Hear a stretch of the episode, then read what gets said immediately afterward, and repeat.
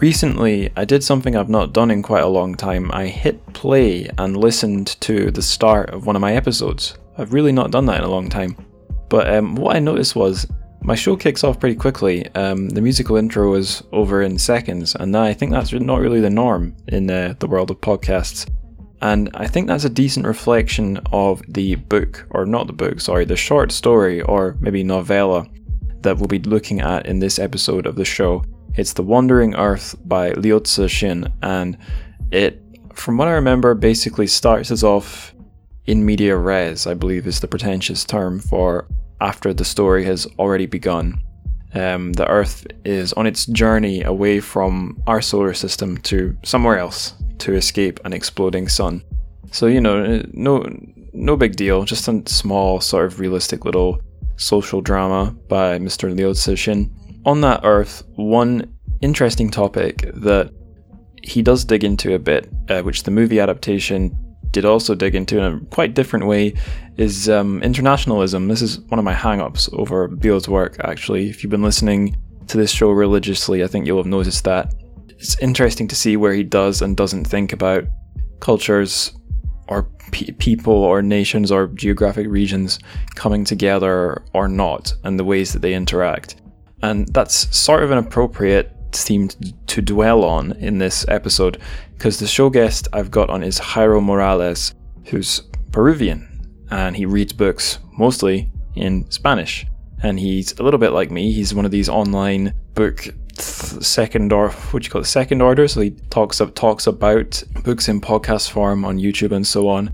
He's also a writer as well. He writes his own stories, but he'll be appearing on this show in basically uh, the role of the what would you call it the the fiction influencer, the the internet literary critic, whatever. He, me and him are going to be talking about the Wandering Earth, a book or short story, I should say, sorry, or novella, I should say, that we both really enjoyed. But one really interesting angle that we look at it at is like literary transmission, because he's reading the thing in Chinese to Spanish translation.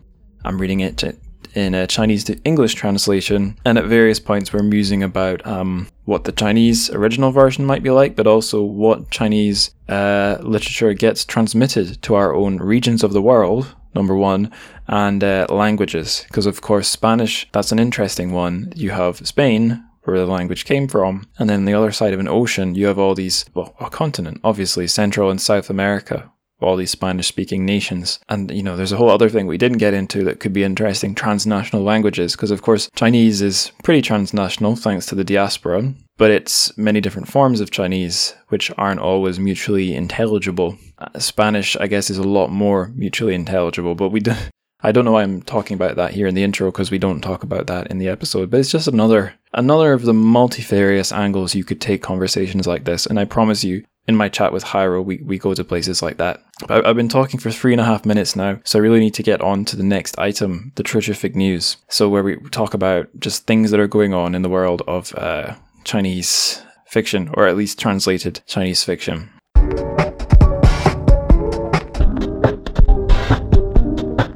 So I got four news items for you today. Let's just go right on to the first one. It's a book review, and guess what? It's to do with Chinese sci-fi, my biggest hang-up of them all. So this is um, a review by I think uh, a listener of the show, Virginia L. Conn, who um, studies what is her focus? She's very interested in Chinese sci-fi, but her academic focus is oh great, it's on her bio on this page. Um, depictions of the new socialist human in socialist science fiction and how those depictions guided policy decisions in Mao-era China, Soviet Russia, and East Germany. And I think she's somewhat sympathetic to those old school red visions, uh, although I'm sure as a good academic she'll be critical too. But I think that uh, lefty critical stance informs her review of the book in question, AI 2041, co-authored by Mr. Kai-Fu Lee and Chen Qiufan. so a businessman working in the business of AI in Beijing, that's Kai-Fu, and a Chinese sci-fi author who's interested in basically all things futurism, uh, sometimes sometimes from an optimistic point of view, but in his fiction, it's often been, at least in stuff I read in English translation, chaotic and a little bit um, catastrophic. Not so uh, in the sense that anticipations of catastrophe, dislocation, uh, ennui, chaos. Uh, that's how I would talk about Chen Qiufan. But in this book, um, I'll, I'll try and summarize this book review. Basically, Virginia, uh, or professor, doctor, whatever, um, Virginia L. Conn um, is critical of this uncritical stance that I think Qiufan, Chen Qiufan's stories and Kai-Fu Lee's essays the uncritical stance they have towards AI and what it could do for the human race. I have not read the book, but from what I gather from this, uh, sorry, from what I gather from this review, it's generally uncritical or positive towards what AI could do for humanity. And I guess one could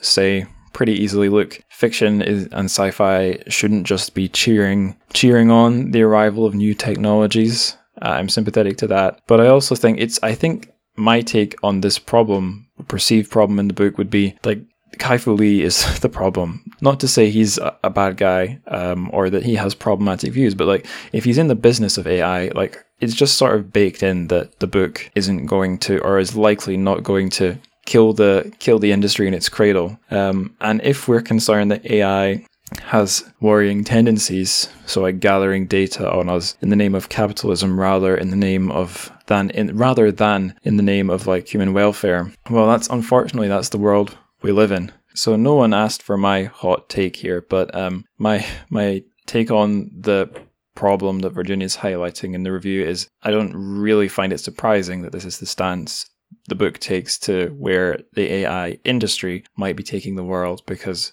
it's it's an industry run by businesses. This is what businesses do. Perhaps it would have been more interesting to see a sort of dueling approach where Kai-Fu Lee, the businessman, and Chen Fan, the speculative fiction writer, are like the optimist and the pessimist for sci-fi. But like to me, that would be an upsetting uh, binary because I wouldn't want sci-fi author or just creative people to be the sort of anti-technological progress people. And so, like, the ideal in my mind would be the Mr. AI CEO entrepreneur having an ambivalent approach to the AI future he's ushering in, and then the author having a similarly similarly ambivalent approach. But I think basically we don't live in that perfect world where um, business uh, critiques itself properly. Uh, it's basically the job of our politicians to to rein these people in. And right now, we live in an age where the Silicon Valleys of the world, be it the actual Silicon Valley or Zhongguancun, Beijing's Silicon Valley, they, they don't rein themselves in. They're in the business of destroying whatever reins might be on them. I mean, maybe I'm talking crap here. Maybe Zhongguancun is properly regulated, but I think basically I would have loved to see the book I guess Virginia wanted to see, but yeah, not not in this life, unfortunately. Next news item. This is more cheerful or, or at least I have nothing negative to say about this one, funnily, funnily enough, because uh, a little bit like Kai-Fu Lee and the AI business, this is something I was involved in, so I'm not gonna I'm not gonna throw mud at it. It was the Spotlight Taiwan, uh, Reading Taiwan, Contemporary Literature and a Film in a Global Context symposium run by the Leeds Cen- Center for New Chinese Writing. So again, uh, religious listeners of the show will know that I attended something a bit like this. God, before before COVID, um, in Leeds. Was a genre fiction symposium. Well, I've been to something similar, but this one was about lit from Taiwan. And I am going to do a Patreon episode talking all about my experience there. Suffice to say, it was really, really fun. Um, met lots of incredible people, and it, a lot of it was held online as Zoom events, which were saved like recorded and saved. So I think the ladies who run the Leeds Center, Frances and Sarah, are planning to put those online, I guess, up onto YouTube. So I'm going to keep my eyes open for those. And if they do go up onto YouTube, then I'll make sure to include them in a future uh, news item for you guys, the listeners. Uh, there is um, a program of the event that I will link to in the show notes. Uh, that will just show you what went down. There won't be a great deal of like content for there for you to consume, but there will be a lot of interesting people from either Taiwanese literature itself or studies and discussion of it. So yeah, you can check it out. Okay, um, second to last news item. This is an interview uh, with a Hong Kong author. It's been translated to English and is available in the original Chinese as well. It's an interview with Dorothy Tse, an author I've not covered on the show yet, but whose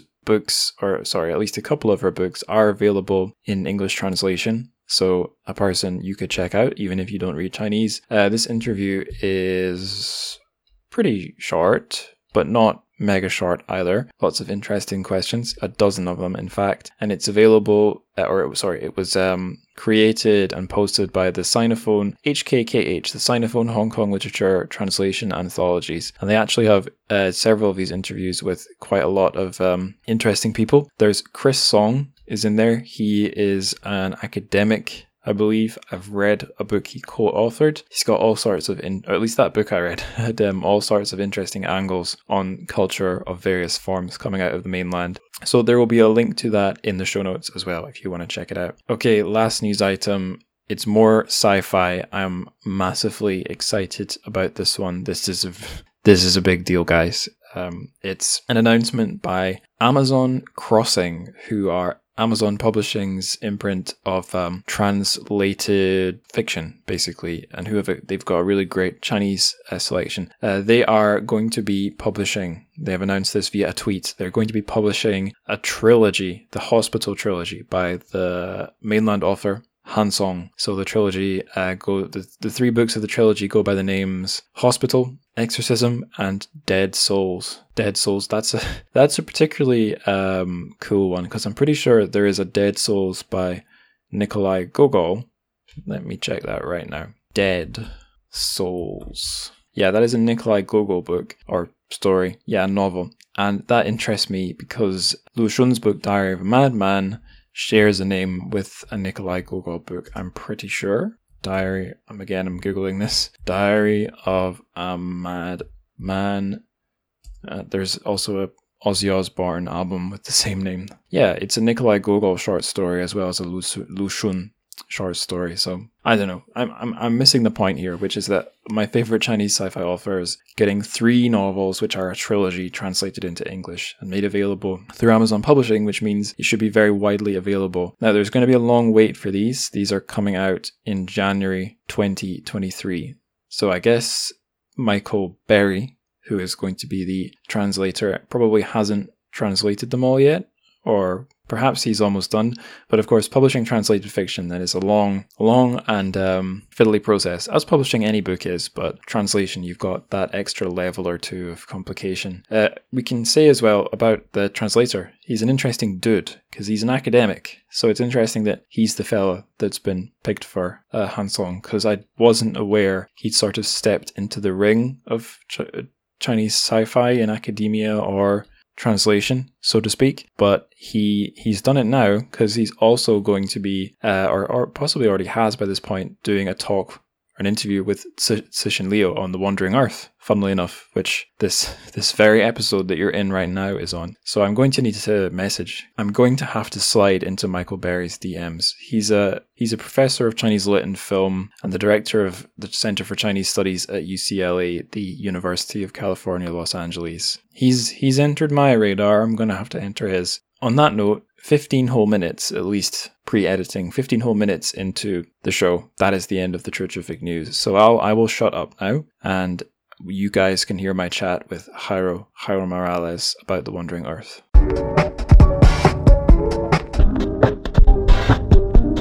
We are on the show with Jairo Morales. Hi, Jairo. How are you doing and what have you been up to? Hello. I I am fine actually. It's right now for um, you know people hearing us it's i am in the other side of the planet. It's 7 a.m in the morning. And yeah i am i am doing good. I am in my second cup of coffee right now. I'm impressed you can start so early to be honest. I couldn't do that.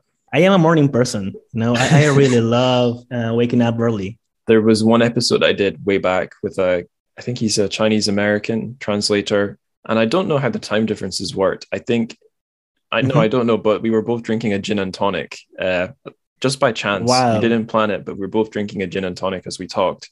So I made sure this time to make my own coffee, although it's 1 p.m. here, so I don't really need it as much as you do. But I thought it would be a fun thing to do. You know, um, drinking gin and tonic in the morning is also good. That's true. Yeah, I might have done that at least once in my life. Um, so the listeners might be wondering who you are. So, can you tell us a little bit about yourself and what you do, uh, relating to literature, especially? Sure. Um, I right now I'm living in Lima, in Peru. Um, honestly, my my profession is I work in advertisement. I have been working in advertisement for about uh, 10 years right now. And but I really love books. I have always loved science fiction and fantasy books. I have always been reading them. And right now I am working, well, I have a, a podcast, a, a literature podcast where I, I talk about not only books, but uh, we also talk about writing itself. I also write. I, I, I love writing, you know, um, and I have and I have this podcast called El Rincón del Escritor. And maybe the translation in English should be Writer's Corner. Right. And we talk about, uh, you know, a lot of writing, um, you know, every, every, everything about writing, uh, about uh, writer's block and how to avoid it and all that stuff. And I also talk about um, books in videos. And I, I, maybe I can say that I am a content creator that's it i i make videos for instagram reels and tiktok and you know the pandemic made me do all that stuff because i had a lot of time in my hands and i started you know recording videos talking about books recording podcasts and and writing writing stories. And that's who i am in the literature world. Yeah i, I can relate to what you said about the pandemic. So i started this show when i was on a master's. Mm-hmm. so i had a reasonable amount of time to um, to work on it because my study well, it was a full-time study but i still had a bit of time to do some part-time work. And the show without going crazy then when my dissertation started i had to leave it alone and when i uh, not so not there was a very short window between finishing that master's and working sort of freelance from home where I was able to keep the show going reasonably well. Not so long after that, the pandemic hit. And although I was working, when I wasn't working, I was doing nothing. So it was a, a good time for the sh- for my show as well. And yeah, I want to say as well, um, the fact we're doing Liu Cixin and that you yourself are a fan of literature in general, and you're not a China literature focused academic mm-hmm. or translator, I don't think it's too much of a coincidence because I found on this show it can be very hard to get people who want to be guests to talk with lots of enthusiasm about a book if they don't have some specific connection to academia or, or or Chinese lit in some way. But with Liu Cixin, I've had no problem with that at all. Um, my last guest in my last episode about a Liu Cixin book, he was a an American guy who just loves like I guess geek culture. And I think wow. Three Bodies, the only aside from maybe some kung fu movies, I think Three Body was his, the Three Body problem was his only contact with popular Chinese culture. But he was able to talk about it with me for like almost three hours. So there's something about Liu Cixin's journeys in translation that I think makes him special. So it, it's exciting to be talking about him with another reader who is not like me and most of my guests sort of pinned to to China in some way or other. That's great. Um, I guess we can move on to the, the, the basics of the story because I think we're going to have a lot to talk about. So better not to um, beat around the bush for too long. I guess the absolute basic of the story here is that the sun is about to blow up at some point. Humanity yes. needs a way out, and what they decide to do, um, they use a brute force um, plan. They turn the Earth into one big great ship powered by rockets, leave the sun's orbit, and they're heading for another. I think it's another star where they can reset their orbit and live and continue continue humanity. But the catch is because of the vast distances of space, this is going to be a multi generation, maybe even multi century, I don't remember, plan. Yeah, it, it's a travel about uh, with 2,500 years to Alpha Centauri. There you go. No big deal. Yeah. Just 2,500 years. Yeah. And the story doesn't try to cover that whole time. It just follows the lifespan of one guy. And he witnesses some I guess basically a series of horrific events. Uh, just awful yes. things keep happening. It, everything comes to a to a boiling point and almost goes dreadfully wrong in ways that are kind of interesting to compare with the three body problem. I think maybe we could talk about mm-hmm. that. There's some other things that happen along the way. I'll I'll pause my summary there. Do you think there's any interesting points in the plot that we should explain to the listeners that are really important? Yes, actually, there are two points. The, the first one is the, the, one that I always say when I recommend Cixin Liu's uh, work to people, and it's that you, you need to be ready. You need to be ready for the you know uh, the the effect that you will have reading uh, Liu's works because you will feel tiny. You you will feel uh, you know um, like your life is really really short. Mm-hmm. And that will make you realize a lot of things, and that will depend uh, on the person reading reading the book, you know. Um, but yeah, that's the first thing I always say when I recommend Cixin Liu's work. And and the second the second point is that it's it's different. You, you, know I, I have been reading science fiction um, you know it, at least in, in latin america the science fiction the first science fiction that you encounter are you know um, julio verne's work. Then if you keep reading them you're going to find uh, for example asimov know, ray bradbury um, philip k. Dick and all those guys. But then when you read uh, Liu's, you will realize that it's anything there is no book like that. There is there are no stories li- like that, and it's only with Cixin Liu's only. It's um, you know with Chinese science fiction in general. But that those are the two points that I always say when I recommend uh, you know Liu's works. Out of all the translated Chinese sci-fi I've read, I would agree. Like mm-hmm. he's um he's totally unique. His exactly what you said about kind of terrifying feelings about being small um other yes. Chinese sci-fi I've read doesn't have that. There are similar things. There are writers who are not afraid to make things kind of dread inducing, or there are other writers who do who I don't know.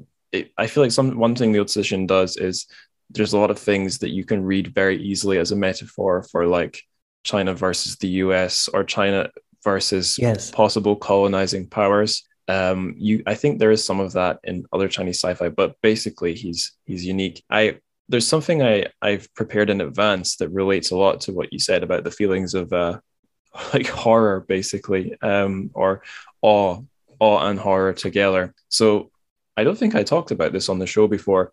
I have a kindle so i read a lot of books on my kindle. This one included mm-hmm. and it has a feature where you can highlight text and when you do that, it actually stores all that highlighted text in a text file. So what I yeah. do is I copy that text, I put it in a Google Doc, and I update it every so often. So thankfully, I did that for this one. And I've got a couple quotes from the English translation, because I guess we should underline here. I read the English translation. You read the Spanish translation. And I read the Spanish, yes. And we did not read the Chinese because my Chinese is not good enough to read stories. And I guess you don't really have any because we're readers in translation. Yeah, I, read them in translation. Yeah. Okay, so this is the English translation. So I'll read um, two parts here. Let me just find the right ones really quickly so I'm not. Yeah, okay, here's one. It was always a nightmarish scene when the beam of an Earth engine cut through dark clouds. The clouds scattered a brilliant bluish white light of the beam, erupting it into countless frenzied, surging halos of rainbow light that covered the entire sky like white hot magma. One time, my senile grandfather, tormented by the unrelenting heat, couldn't take it anymore. When a heavy downpour started, he was so elated that he ran outside, bare to the waist. And content warning here: if you're, um, if anyone's eating, pause eating. We couldn't stop him in time, and the top of his skin was scalded off by the raindrops, which, which were heated to a boil by the Earth engine's plasma beams. So that was one. And here's the next one. I think this one is, it cuts a bit deeper. Um, and it reminds me of how I felt reading some of the three body problem, uh, being aware about those things you mentioned, life's short, and so on. Here, the mouth of the plasma jet was directly above us. The beam emanating from it was so enormous that when we tilted our heads up, all we could see was a gargantuan wall of blue plasma reaching into infinity above us. Looking far up that blue, I then recalled a riddle posed to us in philosophy class. You are walking along a plane when you suddenly come across a wall, I told my teacher. It stretches endlessly upward, endlessly downward, endlessly to your left, and endlessly to your right. What is this wall? Our haggard teacher had asked our class that riddle. I now asked Ms. Xing, curious at her answer. Even the memory of that question made me shudder as we stood atop the engine.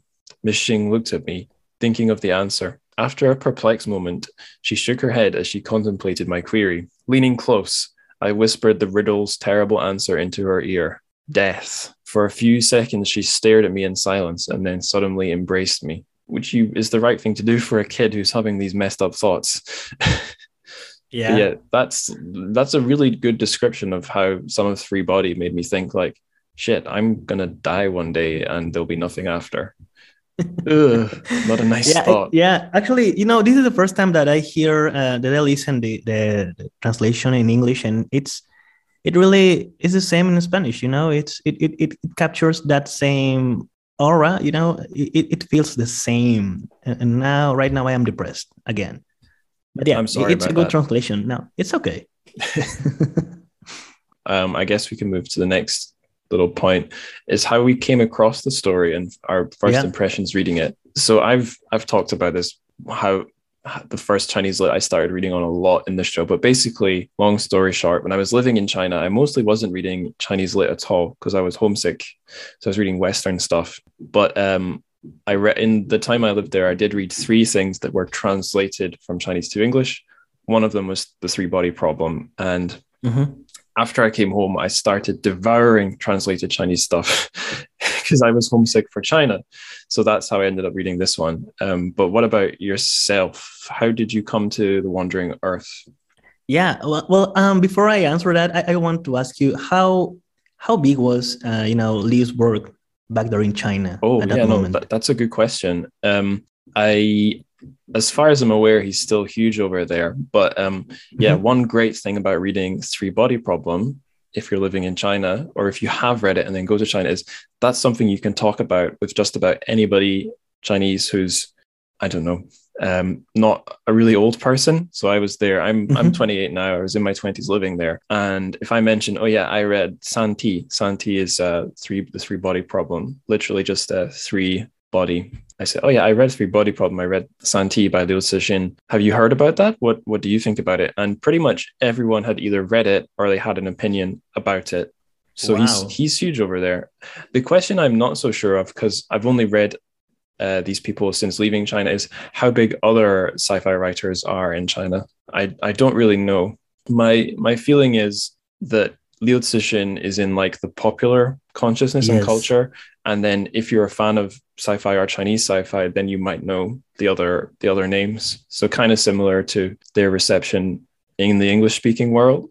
But to be Mhm. honest, I don't know. I could be totally wrong. I should really ask some of my Chinese friends about that. Yeah, that would be that would be great actually because I, believe that maybe um, Hao Jingfang it's also big over there. Maybe I am not sure. Yeah, I think that's right. She's widely published. Her and maybe like Yeah, some of the older Chinese science fiction authors, maybe Chen Qiufan, like I know they have whole novels out, and Hao Jingfang Yeah. has like literary fiction books as well, not just sci-fi. And um, I had um, Ken Liu, the big translator of Chinese to English sci-fi, on the show to talk about one of her books that came out in translation, and he was very um, he made a big point of emphasizing to me that sh- her work that she does is mostly nothing to do with literature. She does work on like uh, uh, improving problems related to economic equality, work helping kids, economic planning, stuff like that. So if she's famous for that, I don't know, but maybe, maybe not. But I know certainly if you go on YouTube on, on the Chinese internet as well, you can find lots of talks she gives. yeah, So she might be a case where she's also a public intellectual as well as an author. That's great. That's great actually. Now, um, going back to your question about um how I discovered that this story. Well, I have to be honest with the Wandering Earth. I the first thing I saw was the movie. Mm. because here in Netflix, um, it, it made a big deal about it. And in on, in well, in Twitter, everybody was talking about that. I, I used to follow a lot of um, Spanish people because uh, you know my family lives there, and I know a lot of a bunch of people there, and, and they are all um, working in in literature. They have bookstores and stuff like that, and they are always talking about science fiction. And they they told me about this movie that was coming to Netflix, and it was based on a story of this Chinese guy called Cixin Liu. And I was, I was thinking, this Chinese guy, this is this the man who wrote it. Three Body Problem is going to be amazing, and that's the first thing I saw. You know, the, the movie, and then after I saw that, I, I, I said I have to read this. I, I cannot read. I cannot read this. So I remember, you know, getting up of the sofa and going to the library. This is we were talking before the pandemic, and I went to the library. One of my favorite libraries in Lima is literally like five blocks away from from from my place. And I went there. I catch the book. It was really new. Nobody was talking about this, and I read it, and I my mind was blown. Obviously, uh, as every movie, I realized that the movie, you know, it's just a movie. The story, it, it's another thing. But yeah, that's how I discovered this this story in particular because the way I discovered Cixin Liu is really different because the first book I, re- I read was The Three Body Problem. Mm. And I discovered it because of Barack Obama. Yes, you know, a lot of people yes, did. Yeah. Yeah. Yeah. Yeah. That they, they made a really good marketing in, in Latin America with that. And so, yeah, that, that's it. That's the way I discovered him. I, am sure I've t- said this on the show before, but um, the reason I ran into Three Body was that it was getting like articles written about it in English, and I'm sure Barack yeah. Obama's um, involvement there put it in one of his holiday reading lists when he went off to Hawaii, and I'm sure that helped it get into those articles, which helped it get into my uh, frame of reference. I guess it's worth talking about the the reception mm-hmm. of the film because yeah, I I read the book maybe like that. Sorry, I read the Wandering Earth story collection, which is uh, how the books of uh, this short story is available in English, maybe half a year before the film got its release. And what from what I remember, I saw a lot of buzz leading up to the release of the film. But then, mm-hmm. Of course, I was going to see that because I was desperately consuming any news related to China because I was back home in Scotland and missing my old life there. So it seemed like it was getting reported on. Like the BBC did one or two articles about it and stuff. But then when it got its release in the UK, I don't think it got a cinema release. I know it got some kind of small cinema release in the US, but even that, it wasn't in many cinemas, I believe. And when it did arrive on Netflix in the UK, I don't mm-hmm. think it got pushed much in like the into people's feeds or their main screens.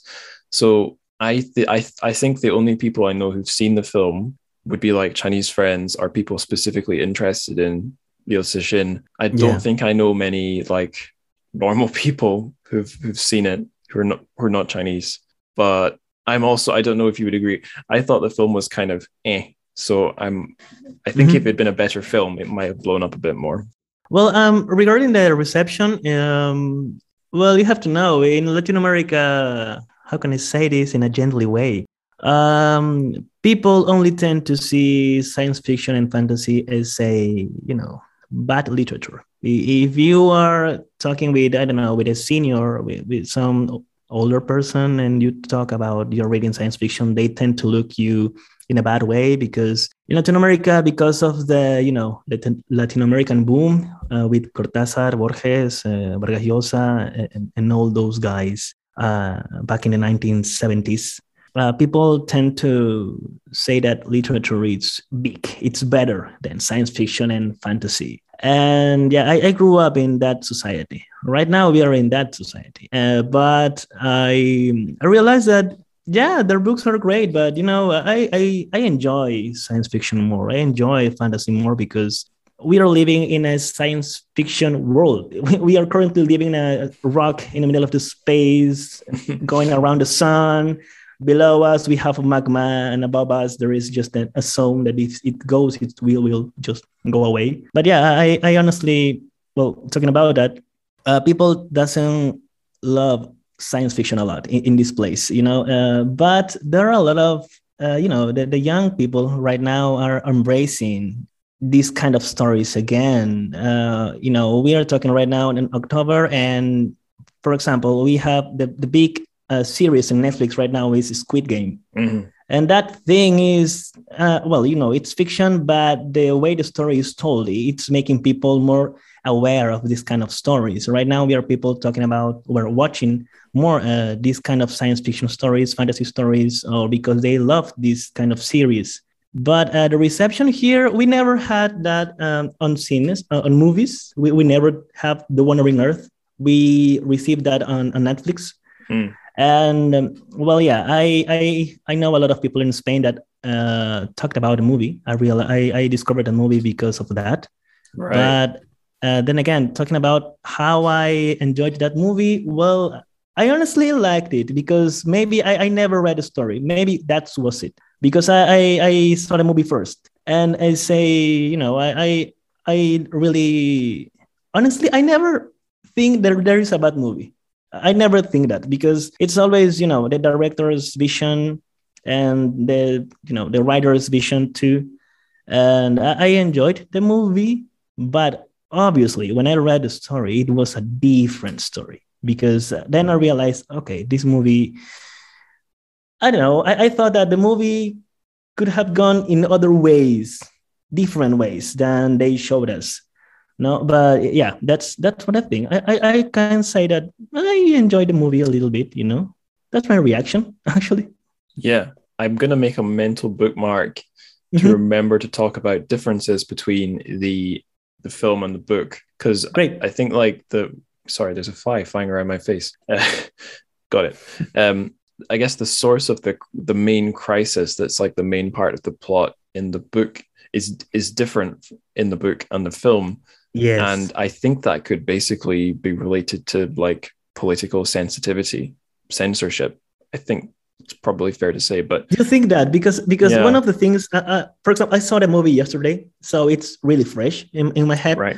And the first thing I noticed that was that the change of the problem, Mhm. and I thought that maybe it was because they wanted to make it a sensitive sensitive movie, but I don't know if Chinese people are that way. I, I grew up with a lot of Chinese people here, and they, you know, re- literally like the memes, you know, like their parents, they just don't care, and they only want them to study hard, and that's it. So yeah, I I, I saw I saw the movie, uh, and I realized that maybe they changed that because of I don't know sensitive things. You say now it's more like to focus on science. Yeah. Um, yeah, because if if we think about the the crisis in the um in the in this the original story, I think the the idea is a large group of people stop believing in the mission. They um they think it was wrong to abandon the earth as the sun because the sun was never really going to blow up yeah and they start basically a huge revolt and they they win like they overpowered the authorities. And our main character is sort of in a difficult situation because his wife who's a japanese lady again i don't think you'd see that in a chinese film um, for reasons i'll get into. Ah, um, yeah you're right.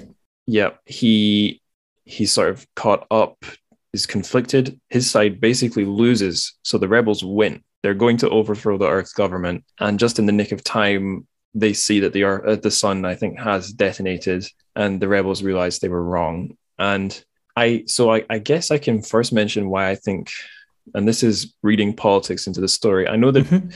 Ken Liu, uh, the translator of Three Body, basically says about Chinese sci-fi, don't do this. Don't try and make it all about politics. Uh, but I think it's fair to say that my got reasons for interpreting this way. So if you think of in, in the Three Body problem, how it opens with the Cultural Revolution, this um, Mhm. huge, uh, how can I say it, upheaval in um, Mao Mao Zedong's China in like the late 60s through to the 70s Yeah.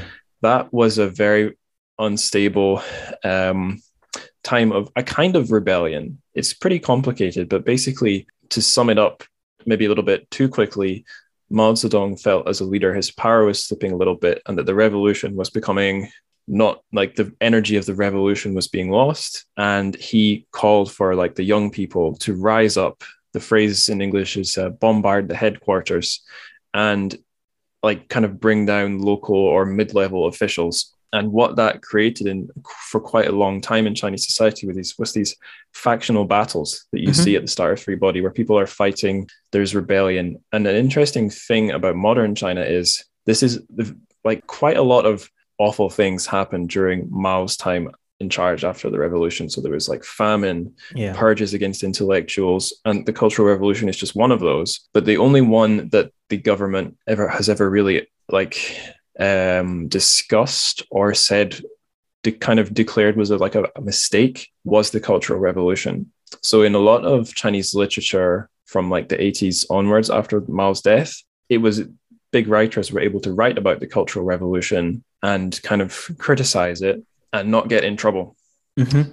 and um, although it's still a sensitive topic, writers who've kind of are respected enough were able to write critically about it. But in like more mainstream pop culture, TV, films, I don't think you really see any criticism of it. So there's this thing. One, if you read enough translated Chinese fiction, you can notice this pretty quickly. If you compare it with TV and films, Yeah. the literature is less heavily censored than the films because I think it's because it has a smaller audience.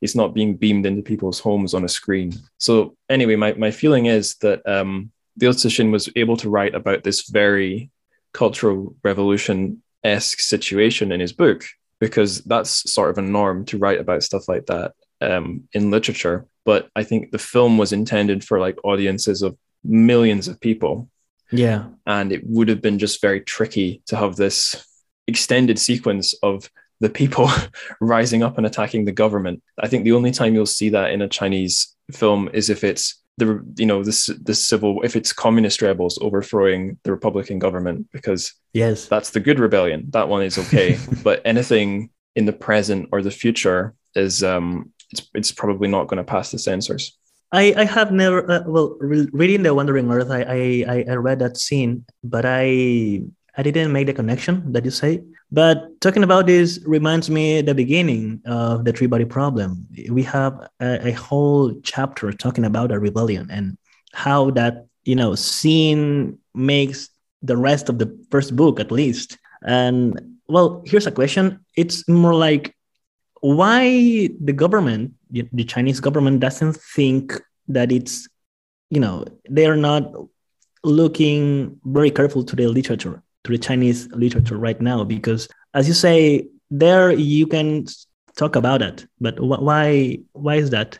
Um well i would say that's like one topic that is okay to discuss. Mhm. um it's those like political topics that you can discuss are quite limited. That is one. Okay. Another one that has been okay in recent years is corruption at like a more local level. Mhm. So it's a really interesting film uh, made by a director who's very good at going right to the edge of what you're allowed to discuss.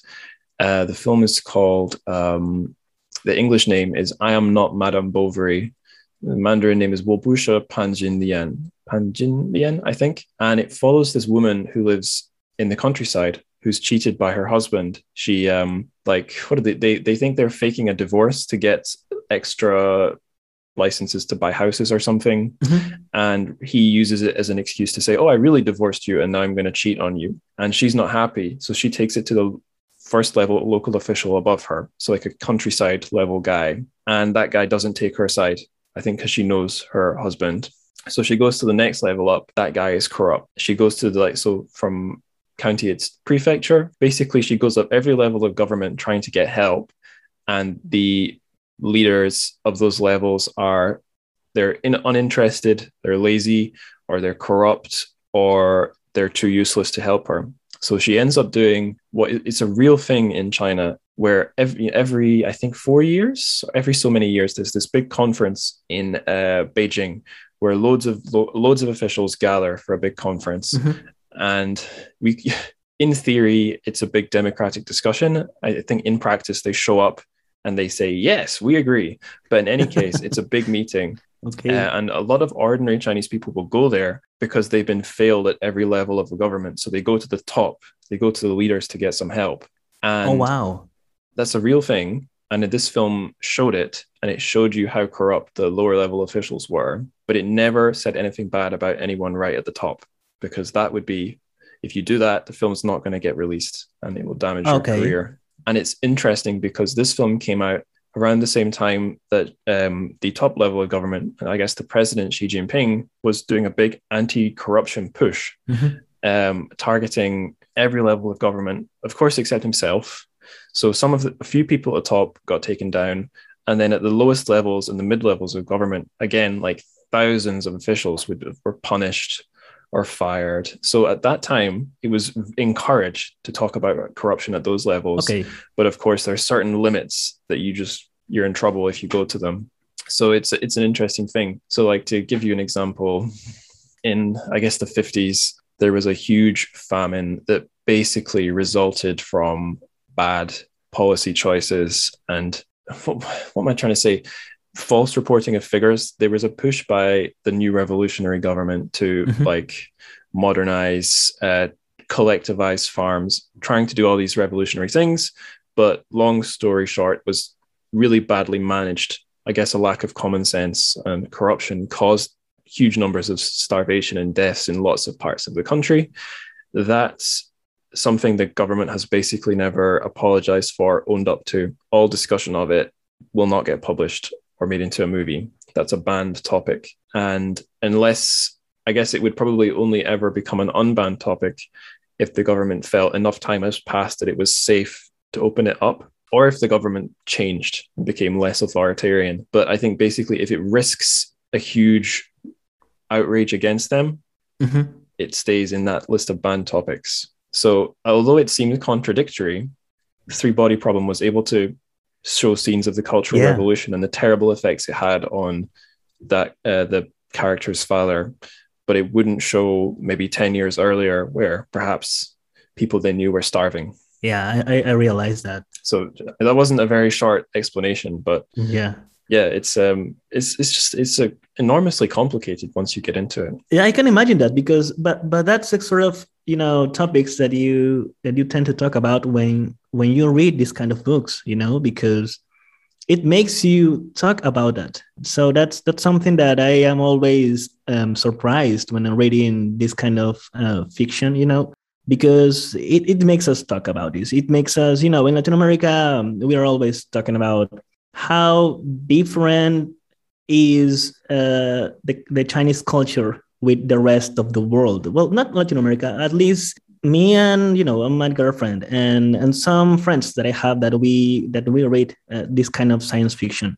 It's something that we are always wondering how how amazing is the fact that having China as a you know authoritarian country, but at the same time being one of the most advanced in technologies and you know um, SNS uh, social technologies, it's it's really really really amazing. The, I, I think that the the closest that I got to that um, you know a social network future is when I was in South Korea.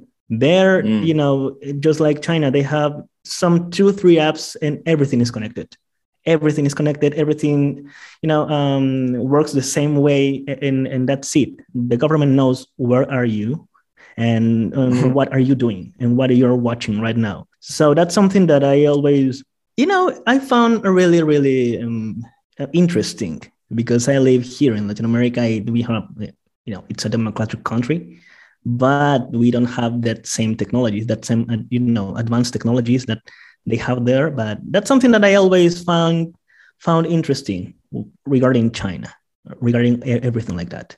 No, yeah, it's um, it's a very interesting comparison here living in the UK. Which things are easy and seamless here, and a headache in China, and mm-hmm. vice vice versa. What's easy to do in China versus what's a headache here? Um, like oh man, there's so many different examples I could make. One might be like the use of QR codes. So recently, yes, recently, yesterday, me and my girlfriend went into uh, Manchester, the big city near mm-hmm. us, and first thing we did went into a cafe to get some coffee, and they had a, a system where they got a little very like cheap paper thing standing up that says for reasons for COVID reasons or I don't know if it was because of COVID reasons, but it looked quite new. Please scan this QR code to get onto the menu, make your order that way. And this was like here in the UK, that's I guess brand new or really strange. But years ago in China, that that was the norm in lots of restaurants. Some restaurants yeah. would even supply you with a tablet and you could make your order on an app on their tablet. So, and like, oh, there's a whole payment system. You can buy your food just scanning QRs. Uh, but they don't have contactless payment with their bank cards there. Whereas here in the UK, you can with your phone or your card, you can beep, mm-hmm. make a payment. Um, I guess like trains is another comparison. The Chinese train fast rail system is um, it's amazing. It's much better than the UK's trains. The UK's trains system is uh, it's divided up by like dozens of different little private companies. It's stupid. It's illogical. But sometimes buying a ticket in China can be a bit of a nightmare because you've got to go collect it from a real person. I think it's different if you're a Chinese citizen. Uh, there are some machines you can collect your tickets from, but as, as a yeah. foreigner, you can't use those machines because they will only accept a Chinese ID card. Like I came across a station that had a machine which had English. Mm-hmm. Uh, they bothered to make an English language setting for it, but there's no way you can scan your your passport. You can only scan a Chinese ID to collect your ticket. Um, huh. So yeah, there are like there are like when when people talk about China as an incredibly advanced country, like in some areas, yes, it's it's catching up or is ahead of the other most advanced countries. Places like Shanghai are future cities. But you also got to remember there are parts of the system which I, I didn't do a very good job of describing, but some things are mind-numbingly backwards. And a lot of the country is like still a peasant society in the yeah. countryside. It's um I don't really know how that would compare with like South Korea or Japan, but I think it's much more of a crazy uh, contrast, almost like time travel, going from Shanghai on a train out to the countryside outside Shanghai. Yeah, I, I think it, that's the same, at least uh, in the fact that when you leave the capital and you went, you go to you know uh, cities in the middle of the country, you will always find this kind of difference. You will always think that in in that city, the future never came. that sounds poetic, but that's that's true. Actually, here in Lima, we can always say that um, um, here in the capital, um, it's really different. You know, uh, and in fact, here in, in the city, we have a lot of people coming from the provinces. You know, cities in, in the middle of, of the of the country, and it's it's really we have a really different variety of cultures here because in peru we have uh, three three different um, regions. We have the coast next to the sea, then we have the mountains, it's called the Sierra, and then we have the, the jungle, the, the Amazonian rainforest, where I am from. And it's really different. And, and also the food is different, and the food is it's better, in my opinion. But um, yeah, it's it, that we can see that. And talking about the difference in, in the, the, the different people we have here, I, I can say that I can I kind of well, you know, it, it, we have a lot of uh, a big Chinese community here, big one, because um, in the 20th century, uh, you know, when we had all these kind of revolutions in the country and people were trying to make the country what it is today, uh, there were a lot of I don't know how do you say this in English, uh, um, the caucho, huh, rubber right the product yeah. trees, right? Yeah yeah. Um in in the 20th century we have this uh, era of of rubber because where um we have a lot of islands where people can you know take that and make some for for you know um for manufacture things and stuff like that. And they began to bring chinese people to uh, say you know um work for work and in the countryside. And that's when they you know the, the chinese um, community began to to grow in, in, this in this part of the country. And right now we had we have a lot I, I, believe that in all countries we have this uh, chinatown. And because of that once i read in uh, i don't know if it was an, an, an essay talking about how chinese people tend to stay together always everywhere around the world and that that's something that you can always see in movies when you read books. And and that's one of the things that stay that remains the same wherever you go you know?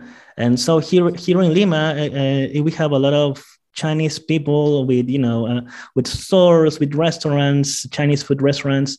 And even even in in i am from iquitos an island in the middle of the rainforest in the amazonian um, rainforest in, in, in Peru. And I grew up with a lot of Chinese friends. You know, I uh, those their parents were having you know Chinese food restaurants, some stores, and they were really great people. That was my first approach with them. So talking about the advance and, and, and the way how traditions work, they were my first approach to this mix to this you know uh, talking about the tradition because we were for example in the 90s we were playing with our game boys and at the same time we were in, in their table you know eating dim sums and talking about celebrating the chinese new year. Everything was kind of that and and yeah it, it, it's kind of amazing to to see how how far things are going there but at the same time looking how closed the country is and sometimes the people too but yeah that's mm. that's something that i that i saw and talking talking about this it, it reminded me of that even in this little well it's not super small but the little mm-hmm. town mm-hmm. i'm in in uh, cheshire uh, we have like 10 minutes one way down the road there's a chinese takeaway 15 minutes walking in the opposite direction there's another one so like north and south if i go east on my way to work mm-hmm. i pass another one and the interesting local adaptation that they have here is two of those three uh, chinese restaurants are also the local fish and chip shop i don't know if you know about fish and chips in the uk but like that's the most popular traditional form of takeaway and the best place to get fish and chips in this town, at least in our end of town, is the Chinese takeaway. So yeah, they're like even I guess even here out in almost the middle of nowhere, uh, the diaspora, Chinese diaspora, are mm-hmm. are um, doing their thing. Yeah. What you said about the countryside, uh, actually, several things you said about when describing Peru sound quite similar to to China and Chinese society. Maybe because they're have gone through some similar historical stages or development. So, um, yeah, like I was saying about China, if the cities are where the wealth and the development is, if you go out to the countryside, you're going back in time. You said something similar applies in Peru, but here in the yeah. UK, it's really quite different. Um, a lot of the less wealthy people are in certain like council estates in cities or in left behind towns. So, like the town I'm in is actually there's a lot of wealthy people here at the south end of town. There is mm-hmm. one council estate, so like government housing near where I am. It's not so bad. It's not so badly off. So like the poorest places in the UK can often be in cities. And often if you go into the countryside, that's where you're getting into like big money, people working in, I don't know, finance or business or people who've inherited their wealth and so on. It's a strong contrast with China, I would say. One of the one of the strongest opposites, certainly with China, because I think a lot of things in human societies are not opposites. Like, I don't think Chinese and Western culture are opposite at all. But certainly, the UK's spread of wealth between urban and rural is almost opposite China, I think. Now, another thing I was going to say, talking about some things in common, perhaps between China and Latin America, and this is something I did not learn when I lived there. I learned this doing this podcast, talking to people who are more expert mm-hmm. in Chinese lit than me is that there is some influence between Latin American literature, like the stuff you mentioned from the 70s, mm-hmm. maybe 80s, yeah, um, that had on China. So I mentioned there were some changes after Mao Zedong died. That was a really important time when the country began to sort of open, and the China we know today, which is sort of half open, half closed, a little bit socialist, a little bit capitalist. That that China sort of had its birth and that was really the dawn of modern Chinese literature, at least the restart after a big pause where everything had to submit to the ideology. That changed. There was still censorship, but not everything had to be like flying the red flag. Yeah. Um, and one thing that happened was because the floodgates had opened, Chinese literati, uh, people who were writing high minded fiction, had access to literature from outside very easily again. And they don't they didn't really have a bias towards stuff in English. So they're reading a lot of stuff from uh, Japan, perhaps Korea, I don't know, but certainly there was influence from Japan, and then all the European languages, which of course that would mean like the US and the UK, but on an even footing perhaps with like Germany, France, Spain, Italy, but probably equally important, like all of Latin America. And a lot of, I guess, if listeners don't know, there was a big wave at that time in Latin America that spread across the world that I suppose, at least in English, we'd mostly know as magical realism. So writers yeah. like uh, Gabriel Garcia Marquez, mm-hmm. Borges, you mentioned, all sorts of other authors. And I believe a lot of Chinese writers at that time were reading stuff like that and were sort of writing their own versions of it. So there's a very famous Chinese writer, Mo Yan. Have you heard of him? Yes, he won a Nobel. Yeah, yeah.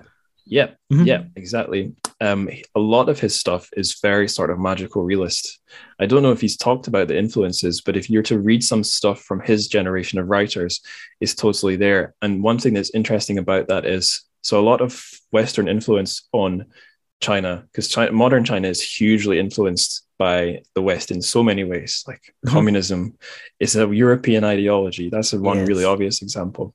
Um, a lot of that is filtered through like the Anglosphere, um, US or British. Um, either it's directly from those places or it's been filtered through them. But this is a case where it totally sidesteps that. It's some kind of a, I guess whether it's a European influence or not, that's maybe a philosophical question.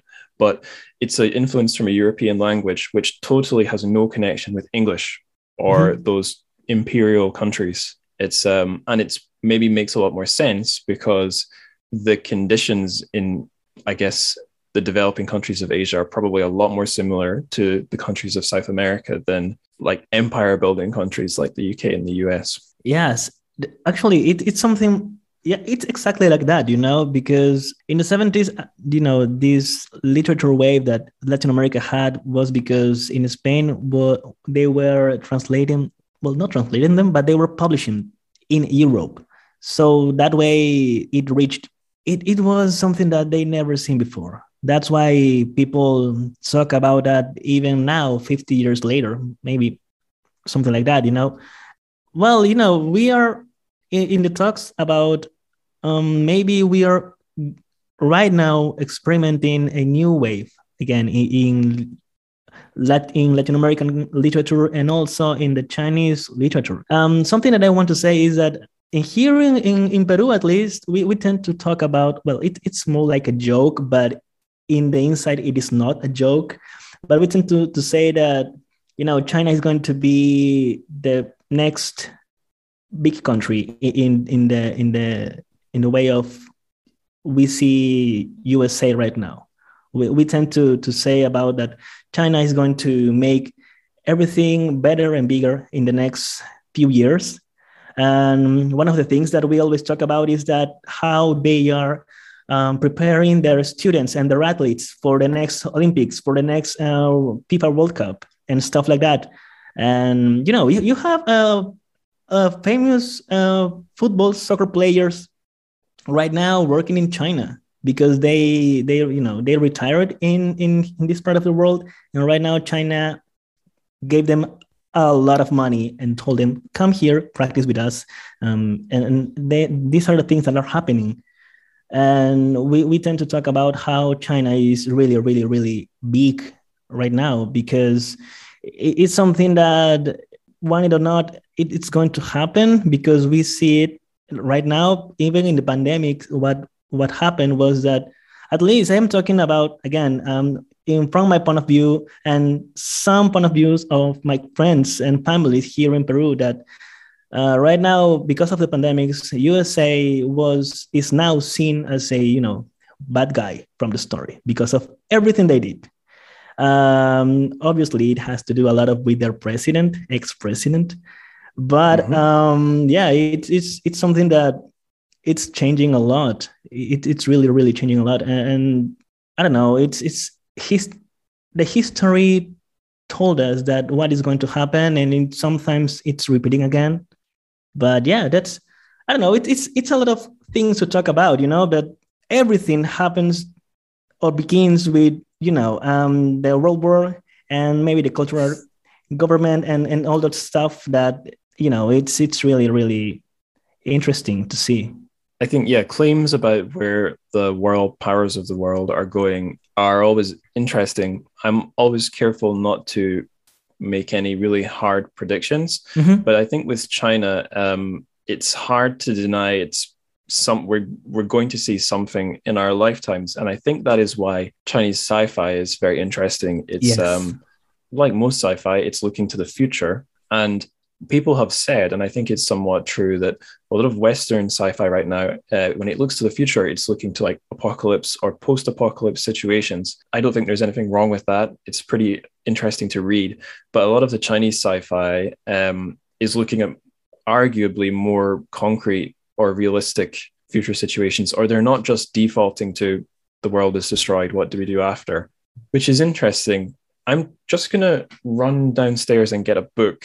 Uh, sure. That is from the 70s. You'll see why this is relevant. One minute. Right. I'll be back really soon. Okay, no worry.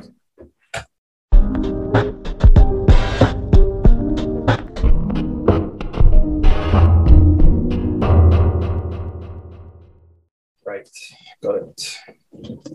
So yeah, I was I was going to say sort of making the mm-hmm. opposite point to what we were talking about it might be that all the big predictions about China come to nothing, and I think certainly in like the you can find if you want to find predictions about of like Yeah. doom and gloom relating to China from writers in the US is so easy to find.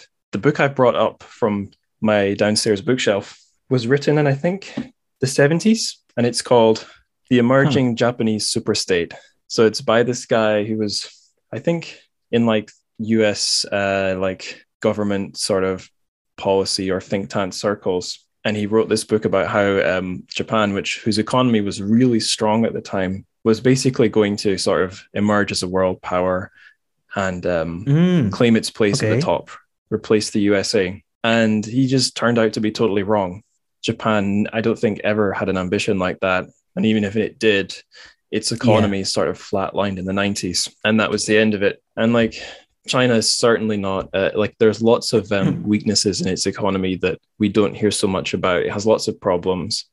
The authoritarian regime, you know, if if it were to come down or suffer like um, some kind of collapse, that would be the story of the century. I think. Never mind China coming out on top. So it's it's equally interesting to speculate what if something goes horribly wrong, and it's less exciting to Yeah. Speculate what if the Chinese development reaches a certain point and can't really get any further. I think it, it's it's maybe also worth remembering like there were Mhm. points in the Cold War when people were sure that Yes. the USSR had the superior system, and that was it. But who knows? I, I hope we have the chance to see it. You know, I hope that we have the chance to see it. I, I hope this what, what I said before doesn't get you in trouble. I, I mean, I hope it. oh no, no, no. I'm fine. I did I did have a show. Mhm. Uh, I had this show on a Chinese podcast site, but uh, it was doing fine until I did Uh-huh. a season on Taiwanese literature, Wow. and then Okay, let's not say that word again then. no, no, we're we're fine. Uh, we're fine. Um, I don't because that that show's Okay. taken down now, and I never, I never self, I never censored myself. Mhm. I would only ever take Yeah. things out to protect a Chinese guest. I am not. But You're you're not a Chinese guest. You're not. but I plan to go so- to China, so. I, I will just say good things. yeah. Um. I think Well, you'll you know- be okay. That book, I, I will look for that book right now. I, I am looking for that in in Amazon right now. Yeah, the emerging Japanese superstate. I think it's out of print. This one I got is from a secondhand bookshop. Yeah, I'm I'm seeing that right now. It's just in secondhand right now. It's got a really, I have to say, a really beautiful Yeah, it's- it's- um, yeah. cover design. It's nice. I really like it. But um, I'm sure that if this guy was alive today, he would have some explaining to do about how wrong he was. Mhm. Um, anyway, we should probably get Yeah. back to the Wandering Earth. Sorry Um, about that. So he- this is my fault. And I think the listeners probably enjoyed our talk. So I don't think we need to worry. Um, I wanted to ask you Mhm. on rereading this book, because we, this story, sorry, because we both reread it for this episode. Did you notice anything you didn't notice before? Yeah. Was there anything you noticed on your reread that hadn't been so obvious to you first time around? What I noticed now in in the well, I, I read it three times three times actually. Um, yeah, uh, the first one, uh, the first thing I noticed was that the fact how I am talking now in, in the way he writes. Okay, I, I am a writer too, so it's I can't avoid that because uh, anyway, I am a writer too. But the first thing I noticed was that how um, Liu tend to you know create a landscape of the whole story. That's something that I really like a lot about uh, about his writing because yes it's going to be dark. It's going to be you know maybe depressing for some people. But the way he starts the story is really really amazing. I don't know how it it, it starts in in english but in spanish it's you know saying the character that he never saw the sunset or the you know stuff like that. And it makes you wonder. It makes you realize what's going on with this earth in this story. And the second thing i noticed in this reread was how he describes society and how he tends to imagine what are going to be the next steps for the humanity. It it all it always reminded me about you know in um, Isaac Asimov's uh, work trilogy uh, Foundation. Um, I don't I don't know the word in English, but you know there's this um, La Psicohistoria. I don't know what's how's that in English. Um, psychohistory, I believe. Psychohistory, like a psychological history. Yeah, it's psychohistory it's literally psychohistory. That's um, the word he coined for that book, for those books. Right. And it tends to, you know, it combines history and psychology and statistics about how um, society is going to behave in, uh, you know, in, in certain point in the future. So when we reading the Wandering Earth and reading how, you know, what we talk about the the revolution that the, the uprising that came and maybe people trying to there is a scene where people are in their flying carts going watching to the sun with some homemade telescopes and realizing that this is uh, you know this is um, a lie. The sun was never going to explode. And they told us lies. That's something that we see right now in the pandemic. We mm-hmm. have people believing that there is there are no pandemic and we have you know anti-vax people.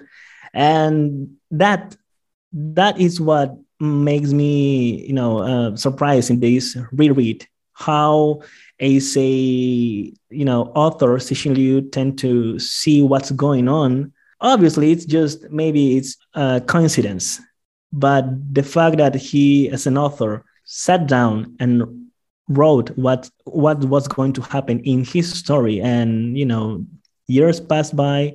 Right now we are in the middle of the pandemic year two of the pandemic and watching all these things happen it it's something that makes you wonder and it's something that i really enjoy wondering yeah i i have a very good reply to that um, because this is something i noticed I think I noticed it somewhat first time around, but I, my mm-hmm. my thoughts weren't fully formed. And now having um, I haven't read a lot more Liu Cixin since then, but I've read sort of discussion of his works mm-hmm. and a little bit about his sort of perspective as a writer. Because I think it's fairly clear from some of the topics he hits on in, in this and Three Body, he must have some like political views or views about human how human societies should organize themselves and I think that a thing that this and Three Body have in common is the focus is on humanity uh, organizing itself as like preparation for a worst case scenario. And it, it seems like, and it's hard to disagree with him, but he feels the things that you need to prioritize in these awful scenarios, like moving the Earth yeah. through space or preparing for alien invasion, is that the scientists should be in charge. Mm-hmm. People who are like smart, rational, logical, and technocratic should be in charge and when people like emotional ordinary irrational less sensible people get a hold on things awful stuff happens um, i know there's a very controversial bit in three body where um, there's a, a, female character what is she called Cheng Cheng Xin who is a little bit guide, more guided more by sentiment than by cold hard reason and although i think I don't think she's presented as a bad person, but when her she makes a sentimental choice not to like press the nuclear button, that's what seals Earth's fate, and Earth is doomed. And I think you see that in Wandering Earth too, where these people who, you know, like we're told in the mm-hmm. pandemic, mm-hmm. Believe the science, believe the science. Yeah. And the people who don't believe the science, I don't think I'm saying anything controversial when I say they're irrational, foolish people, people who don't want to get vaccinated, foolish and irresponsible people. And I think those are like, those are the nightmare people for Liu Cixin. I'm sure he doesn't like those people. So there's the reason I'm bringing this up is there's a really interesting essay on a website called chuang.org, or it's a, it's a publication. They, they bring out books of uh, like es- critical essays, political stuff. Mm-hmm. They have um, like a, I guess, quite far left perspective on China. So it's like a basically a, a communist perspective that's that is critical of things that go on in China. So it's communist criticism, not like the Communist Party authoritarianism. And they have this essay um, just under their name, hasn't got any individual's name attached to it, called The Wandering Earth, a reflection on the Chinese New Right.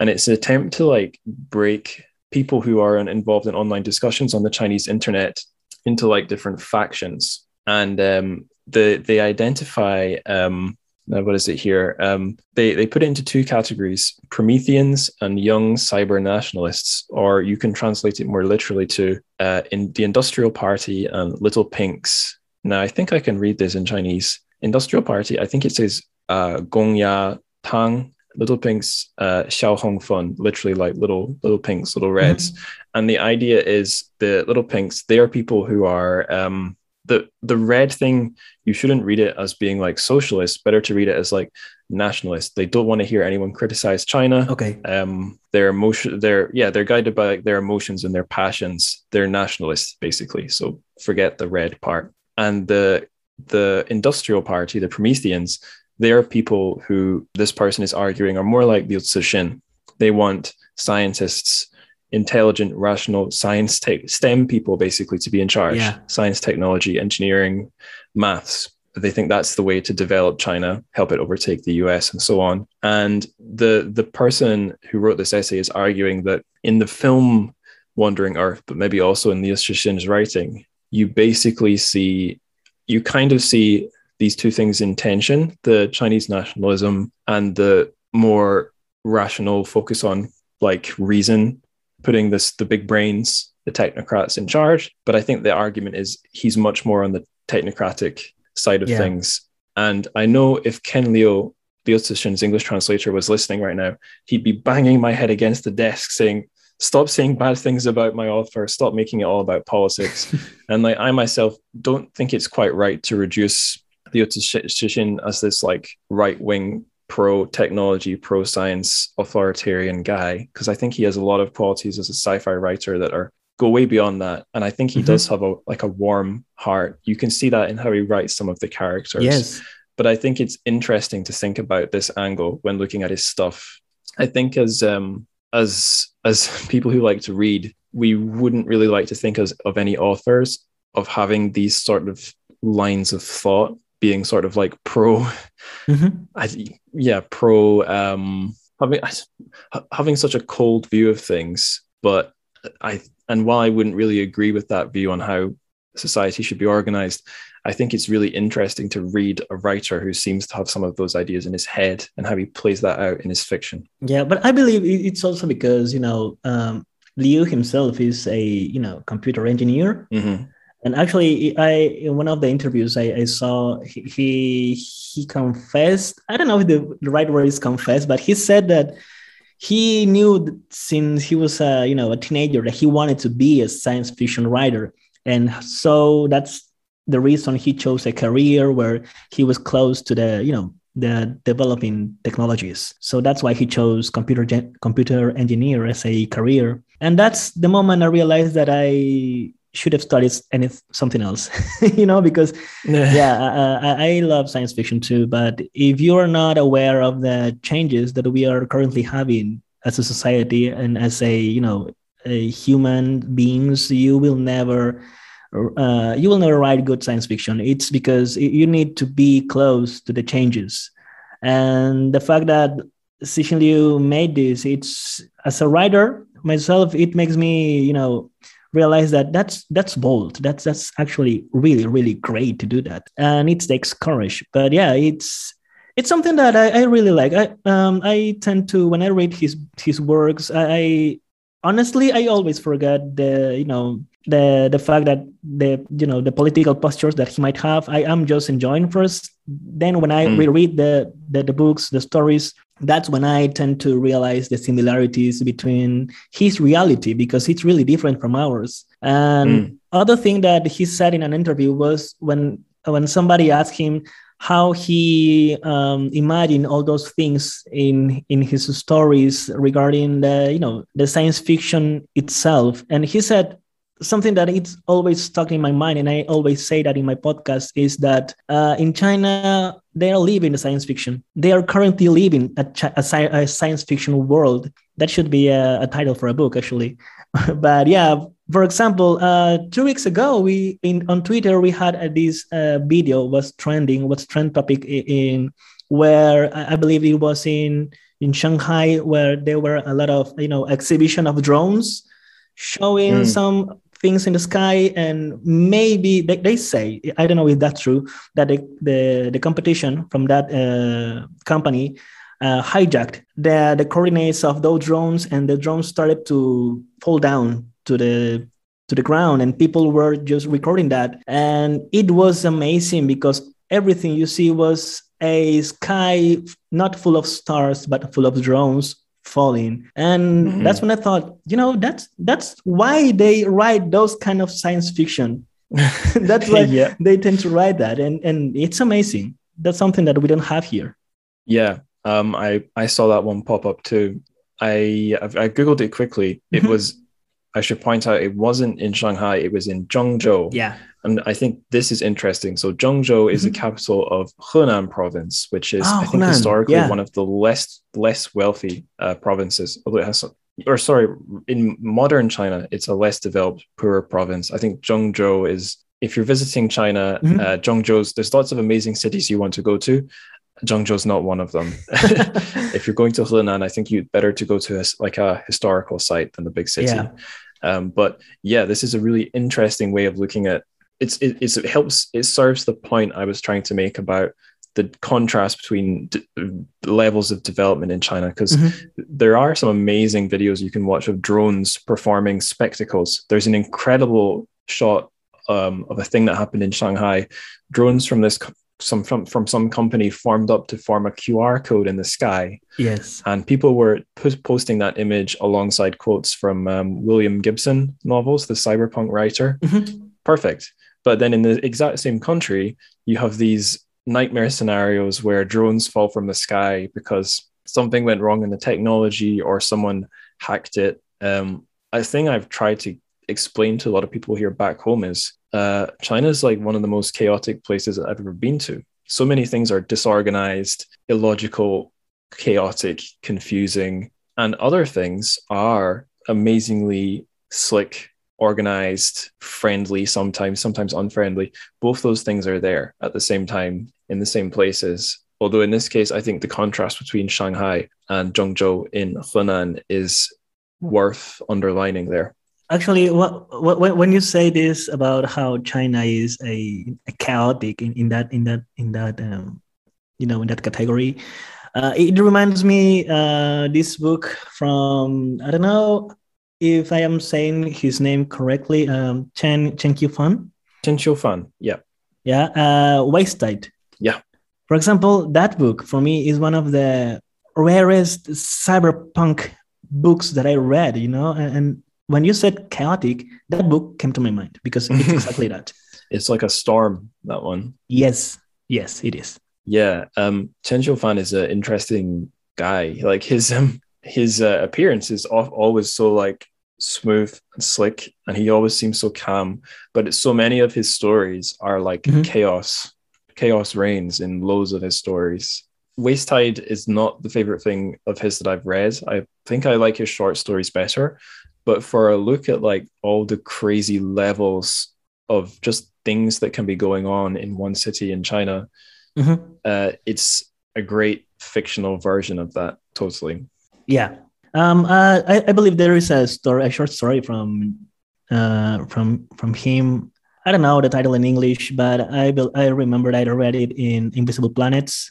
You know, mm. uh, and that's what's it about. I only recall a passage it was about a a guy was in a, a retreat, you know, going away from I believe the city and all that stuff. Um, I, don't, I, don't remember the, the, the uh, title. I think it's the fish. The English title is uh, the fish of Lijiang. Lijiang, yeah, El pez de Lijiang. Yeah, I remember that. It, it, that's one of the best short stories that I read. You know, I, I really love that. I enjoyed that story because it was again depressing.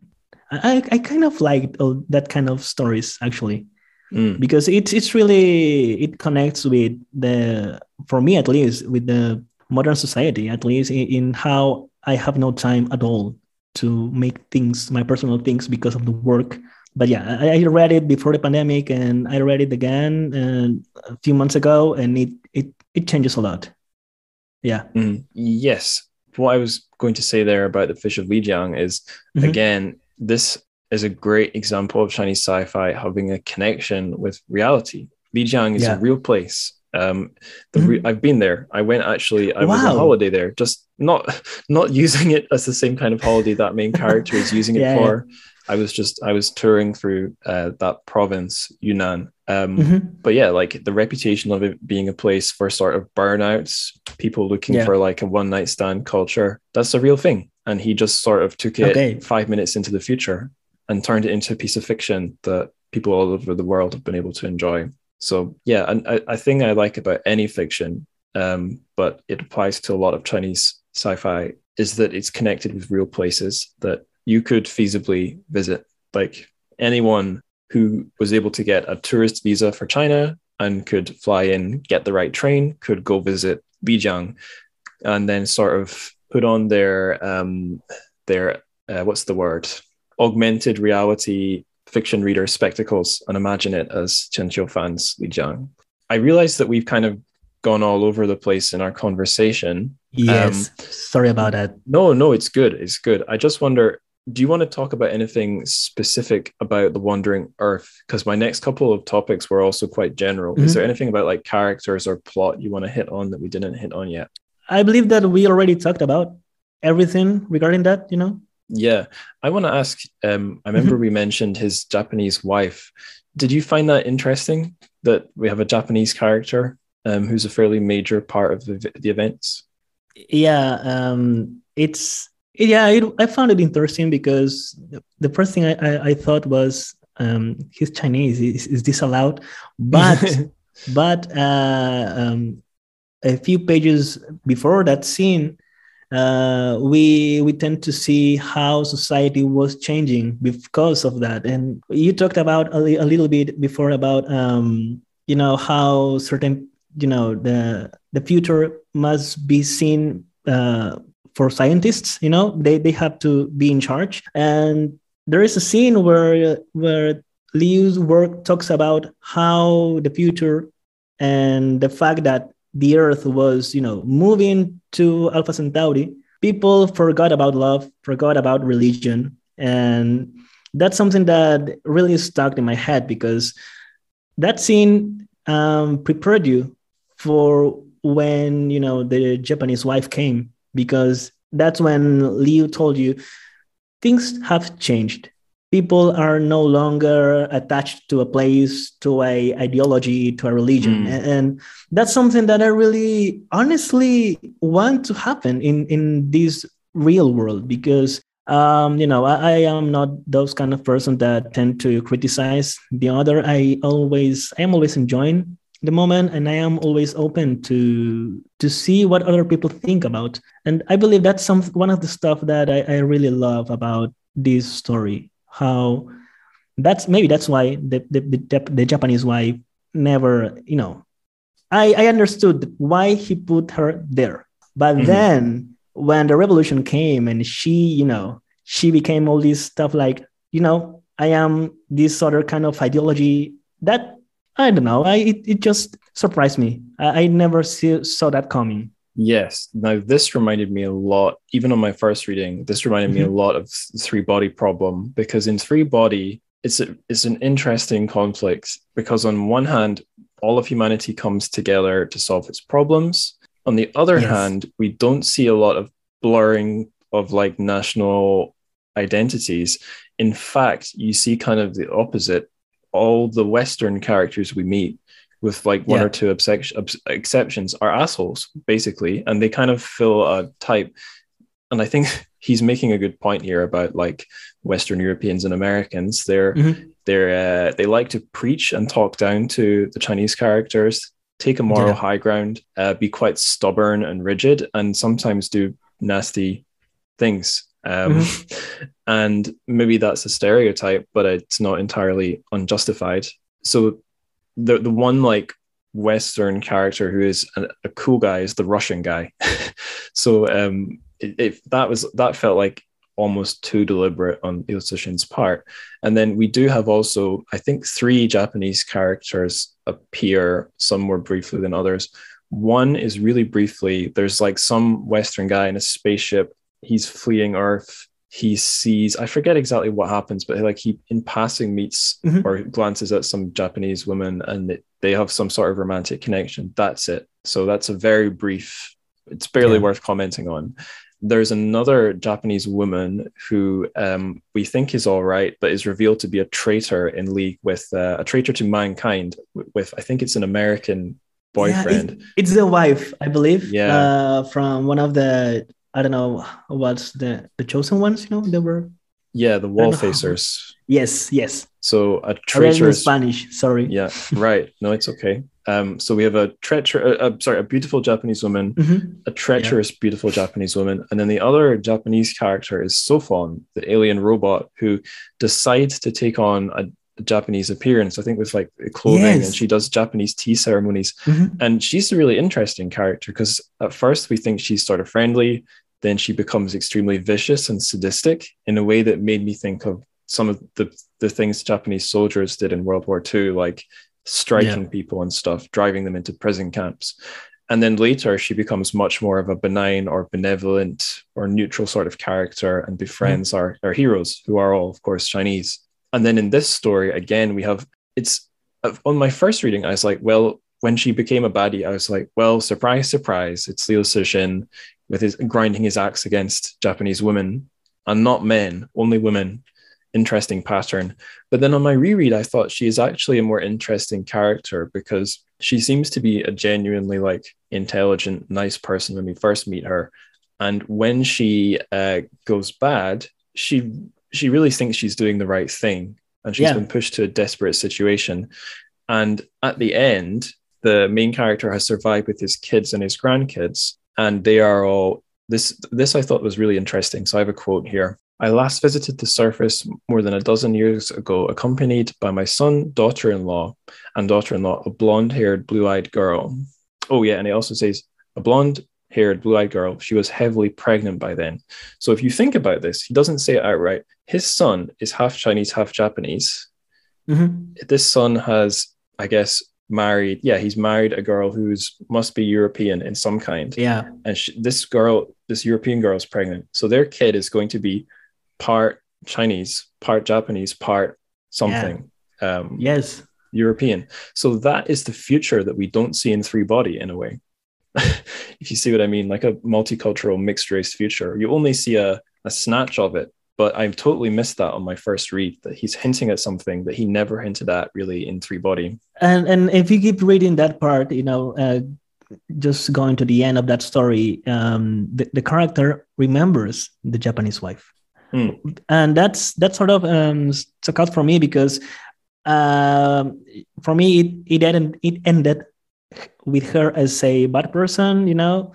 But as you say, she's not really bad. She just thinks different, and she takes a stand. And that's something you know everybody can do that. But having the character uh, remembering her at the end of the lines of the story is something that made me realize that that okay maybe he doesn't have a grudge with her. Uh, it, that he he doesn't hate her. He he never he never did that. Um even the way they meet it's actually for me one of the most beautiful scenes because though that scene has one of the great uh, descriptions of loneliness and how immense the the space is and how we as a humanity we are just tiny you know. I i, I really love that and yeah I, I believe that the character of that japanese woman is really interesting and, it i know it's going to have a lot of we are going to have a lot of different perspectives with that Mhm. Yeah, no, I I agree. It felt a lot more. I think it's more um, sincere and human than I noticed on my first reading. The last thing I wanted to mention about the story Mhm. before we talk about some other stuff yeah is um, how the stuff I enjoyed most. I think in on my reread especially was the descriptions of basically all the um, trauma the surface of the earth has to go through. It's a so what we we were saying how a reminder of the uh, the story and his stories in general remind you how small, vulnerable, short-lived we are against the huge scale of the universe. But also, it's a reminder of how fragile the Earth's ecosystem is. Because you know, right now Yeah. we have an Earth that has all sorts of different environments, um, burning deserts, frozen North Pole and South Pole, oceans, land, blah blah blah blah. It's very diverse with lots of animals, and um, in this story, like the earth gets scorched, it gets frozen, it gets flooded, it's um, burned by rain. It's totally, uh, barely or totally uninhabitable most of the time. Mm-hmm. It's totally, uh, it's whatever environment it's in, uh, either huge burning rockets or freezing cold space. It's totally at the mercy of those things. And the way it's described, and certainly in the English translation, is fantastic. It felt like the story almost just existed so that those descriptions could exist in a way. I thought it was brilliant. Yes. Um, you know, the, the reason why I, I, I went to buy the book before uh, after I, I saw the movie was because of that. I have always enjoyed the destruction of Earth in media culture. You know, um, I have always enjoyed that that those kind of movies. And when I saw the Wandering Earth, the, the movie, I, I, I really love everything the Earth went went through. And when I went to read the, the story, because of that, I, I realized that descriptions are really, really great. Uh, I mean, this wasn't my first Cixin Liu's. This wasn't my first time reading Cixin Liu. It, I knew what I was going to find, but the way he describes everything that happens and the the fact that this is a, a story, more like a novelette, it, it makes it, you know,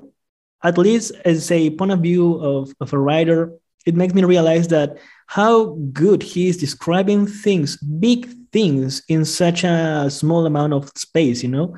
And yeah, I, I really enjoyed that. I, I I am always enjoying that kind of describe this this how he describes all those things. Mm, yeah, totally. And I think what you were saying about the visuals of the film Mm-hmm. Uh, one thing I did like about the film that the story doesn't have is one of the missions our heroes in the film have to go on involves visiting the ruins of Shanghai. Yes. They, they, you see like the tops of the, the towers of the financial district poking out the ice. That was fantastic. And also, although mm-hmm. I was saying the film is like a more probably more a product of censorship than the story. That was actually a really, it was a, a first time in Chinese cinema that you saw a destroyed uh, post-apocalyptic Chinese city. Um, it oh, wow. sort of proved that really? you could depict that. Yeah, only the only times you would have seen anything like that in Chinese cinema before would be like destroyed by war, like if the mm-hmm. Japanese Imperial Army destroyed a city, or maybe if it was okay. destroyed in a civil war, or of course way back in Imperial China, if I don't know the Mongols or something destroyed a city, you could show mm-hmm. it. But like a totally destroyed modern Chinese city that I think I'm pretty sure that's a first in Chinese cinema. And obviously that's not that's not a um, massive um, landmark. That's not like a film where the Chinese president is assassinated or something, but it's still something. It's it's um it's yeah. a, a, bold move, I think, showing destroyed Shanghai. I I didn't realize that actually because uh, as I um here we I don't know at least I am really always enjoying destroyed countries, cities in movies. So that's when I when I saw that I just assumed it was normal. But now that you say that, it's it's really interesting. Yeah, it's really normal to see destroyed New York or something. It would have been yes, they're always easy. destroying New York. Exactly. Yeah, it would be yeah. an easy thing for the Chinese filmmakers to show us destroyed New York or destroyed Paris. Mm-hmm. But in a way, there's enough confidence there to be like, yeah, yeah. Well, we will show you our own destroyed city. Although it, we didn't show us destroyed Beijing. Maybe that would be uh, a step too far.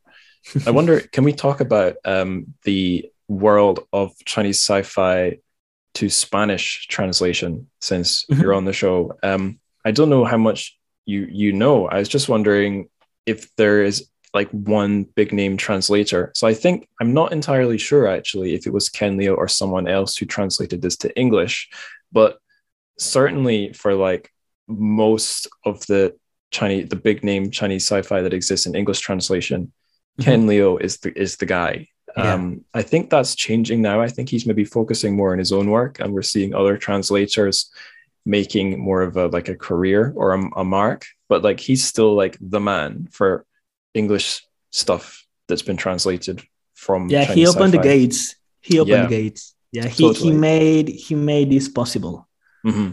yeah there yeah. there's an interesting story like some other the other publishers and authors that are involved um i can never quite remember it off by heart. I think the very opening move was made by uh, a, a guy working in the chinese um it's like an import export um, publishing business so that handles a lot of like buying and selling rights for mostly things like textbooks and stuff mm-hmm. but i think this guy saw potential for chinese sci-fi and um, i know that ken liu started translating chinese sci-fi because of a conversation with Chen Qiufan. have you heard this yeah. story before i heard that yeah yeah yeah, Um, so anyway I was just wondering if you know, is there like one Spanish name that you see in a lot of these translations to Spanish? No, we, we don't. We don't have that. I mean, there there are uh, several translators we have uh, from different languages, but we don't have, uh, you know, the top tier. We don't. We don't have. We don't have a Ken Liu. Uh, recently, uh, you know, maybe since 2018 maybe we are recently trying to show the translators on the book covers mm. because that's something that's a work that maybe people doesn't even care you know? But because of uh, when i said that um, Ken Liu open the gate was because you know the publishers in Hispano America they said that they saw that a, a massive you know wave with a book like with a trilogy from the three body problem they realized okay we need to translate this to spanish because it's selling a lot. And one of the things that i really am grateful of uh, the spanish publishers is that they translate directly from the source language to the spanish they they don't use a the, the english translation yeah you know uh, so that's why we we have since the beginning, since the three body problem, we have this kind of uh, translator. I don't remember his name or her name. Uh, honestly, I don't remember, but they tend to be two or three translators when we are talking about Chinese books because of different, you know, dif- the Chinese language itself is really complicated. So that's why I believe they need more than two translators sometimes. But yeah, I, I honestly don't know how difficult it might be. I I believe that it, it it should be a little bit difficult. Even you know, Spanish is a rich language. We had we have a lot of lot of words. We are we we, we don't have just monosyllables like the English. Mm. In Spanish, it's really really difficult sometimes, and I often heard some friends telling me, uh, well, English speaking friends telling me that Spanish is really difficult for them. And even when for us uh, as a you know uh, Spanish, we, we talk Spanish. It's it's really more easier for us to to learn the Asian languages such as Japanese, Chinese, or even um, Korean. You know, the Hangul, uh, because I don't know, maybe it's a romantic language that we have. Uh, we would tend to to speak better. But anyway, um, regarding the translators, we don't have a big name yet, but we are recently trying to the publishers are recently trying to put the translator's name on the book cover right now. That's something that maybe in indie publishers are doing already. And yeah I, I believe that's that's great. But again the translation that we had from the chinese to spanish at least from Cixin Liu's works are really amazing. Really really are really great you know. They, they're I, I really enjoyed that, and I read some stories in English to just to see if it was good, you know, and yeah, it, it's great.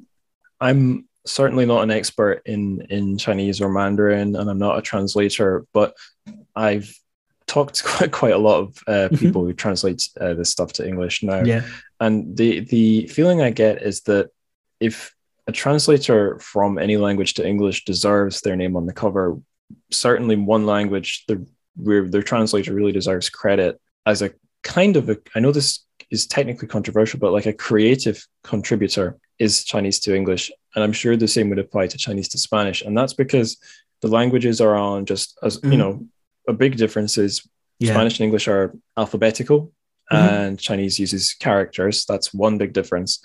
But another huge difference is they're just in totally different language trees. I don't think they've really got the only way that they've got overlap is in modern instances where Chinese has borrowed words from English or other European languages and has maybe yeah. just like transliterated them or there's some obvious connection. But basically, mm-hmm. there's nothing like, say, from English to French or English to Spanish where you know exactly there's a ma- perfect match word where you uh, like yeah where sometimes a computer will do just the same job as the human translator for chinese i guess that's it's just far less the case that you have to make a lot more choices as the translator and the quality of if you're a good translator you could actually do amazing things with the story by finding perfect words or perfect ways to rearrange the sentence um, so to me like if a chinese story published in english doesn't have the translator's name at least somewhere on the cover or somewhere inside, it seems mm-hmm. a bit sus to me. Like, why have you concealed the, this person's name? Because this person has done is indispensable. Like a machine yeah. could never do this person's job. I'm sure that applies for translations between Spanish and English or vice versa. But for languages that are on totally different branches of the tree, like it's crazy to me that um, there's cases where translators' names don't go on the cover or even in the book. Yeah, I, I didn't knew that. Actually, I didn't know that about uh, how or when to put a translator's name on, on the on mm. the cover. Um, but I, I believe yeah, it, it's a it's a lot of work. You know, uh, for example, uh, for Haruki Murakami's books, we, we always have we have always had these direct translations from the Japanese to the Spanish. Mm. And honestly, I read the English ones, the ones translated by Jay Rubin you know Murakami's first translator, and it doesn't. It, it feels the same, as you say. When the translator is great, if we are lucky, well, we have the, the same um, feeling that the author wanted to create for the story. So that's something that I really enjoy. I, I, will look more for that and I will let you know as soon as I, because now I am curious about how the translators for Spanish works because I, re- I, I can assume that it's it's a lot of work, you know, translating not only Chinese but uh, science fiction. Mm. So that yeah, that's something that you, as a translator you need to to realize what what you're doing. Yeah, um, on on the show and also mm-hmm. for my publishing masters, I thought a lot about different kinds of the kinds of people who get involved in translating this stuff. Um, my master's dissertation was about basically the business of translating Chinese sci-fi to English. And I took a wider look at just all Chinese lit in general, going into English. And I had a go at breaking the types of translator into categories. Mm-hmm. I can't really remember those categories now, but there's all sorts of interesting things you can look at. Um, yeah. So, like, a really basic thing is like the translator's like nationality, like, and also their first language. I know that there, there's lots of angry, heated discussions about like if someone is translating Chinese to English, should their first language be English? Is that essential? Mm-hmm. I probably would never have an opinion on that because I wouldn't want to make anyone mad. But um, it's a question like, what is their first language? What's their nationality? Interesting. Are like if they're say if they're British, are they British Chinese or are they just like do they have no like ethnic connection to China? Mm-hmm yeah, so there's those sorts, so those sorts of angles, identity sort of angles, but then also like, um, are they an author? Do they write their own books? So like one of my actually two of my favorite translators, uh, Ken Liu and Jeremy Tiang. So they're both um, ethnically Chinese. One's Chinese American, one's Singaporean. But the thing that I think really sets them apart, although obviously that gives them an important something, is that they both write their own fiction um, in okay. English, actually. So they're extremely competent writers of English, which means when they're translating, they can make a beautiful sentence. They're not just trying mm-hmm. to write something for accuracy. So there's that. Another thing that's really big in Chinese to English translation is academic writers. A lot of um, the because this it's it, it, translating being a literary translator pays really badly. So if you're yeah. in academia, um, you can sort of do it as part of your career or university publishing houses might publish some of your work so like some very interesting chinese lit you can get in english has been put out by university press who sometimes don't really do a very good job of marketing it because they're not a commercial publisher. And sometimes the translators will have tried really hard to be accurate. And because they're a, an academic, they might have put loads of footnotes explaining things, which some people who just want to read fiction hate. Personally, I quite like footnotes, but the academic, the influence of academia on publishing books, which in Chinese were just fiction for en- for entertainment, maybe, is a thing. I suppose another thing might just be like people who are not so connected. So like there's one or two things translated from Chinese I've read from people who are not authors. They're not in academia. They've um, only got one or two translations to their name.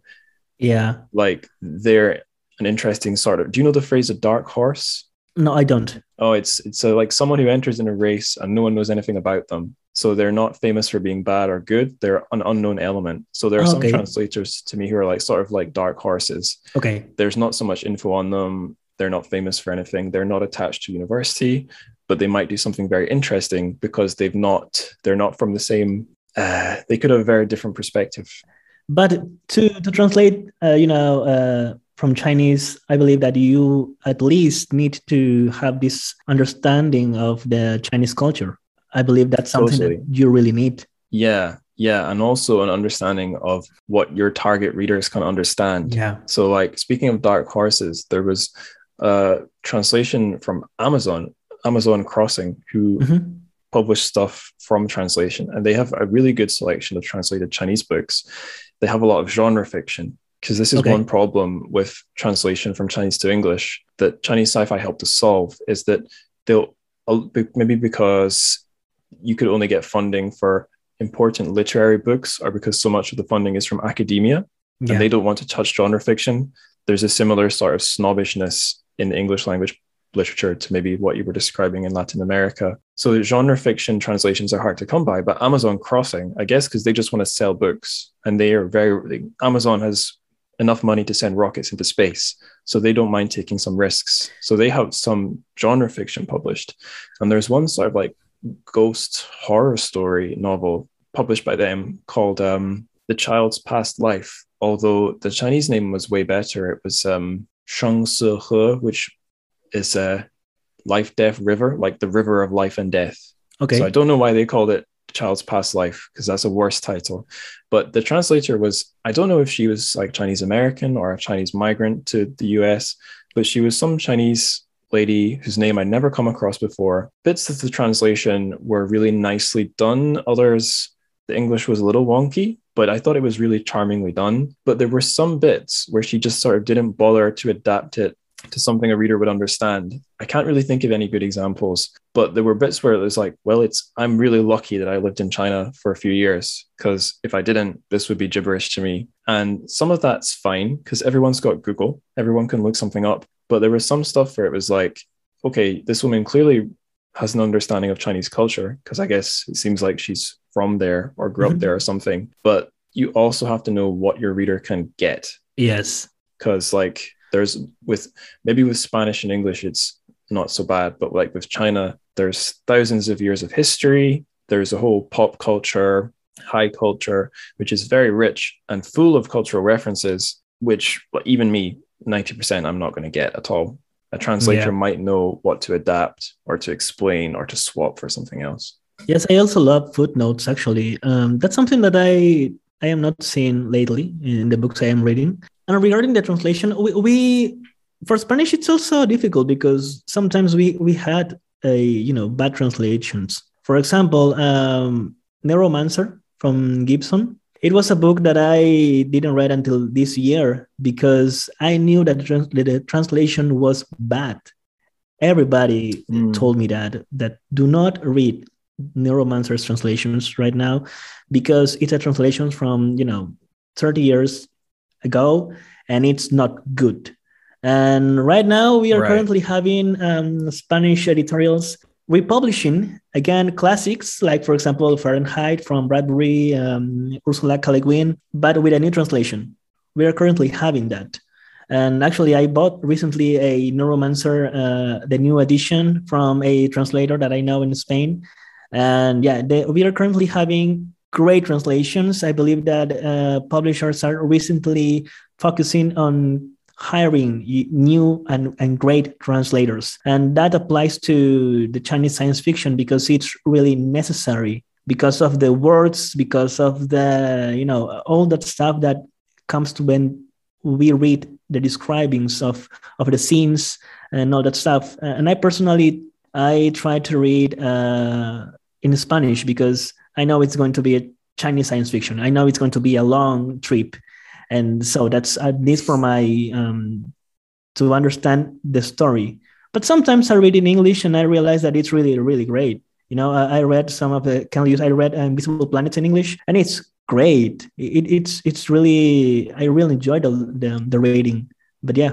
I see that we've almost been talking for two hours so i'm gonna keep us moving.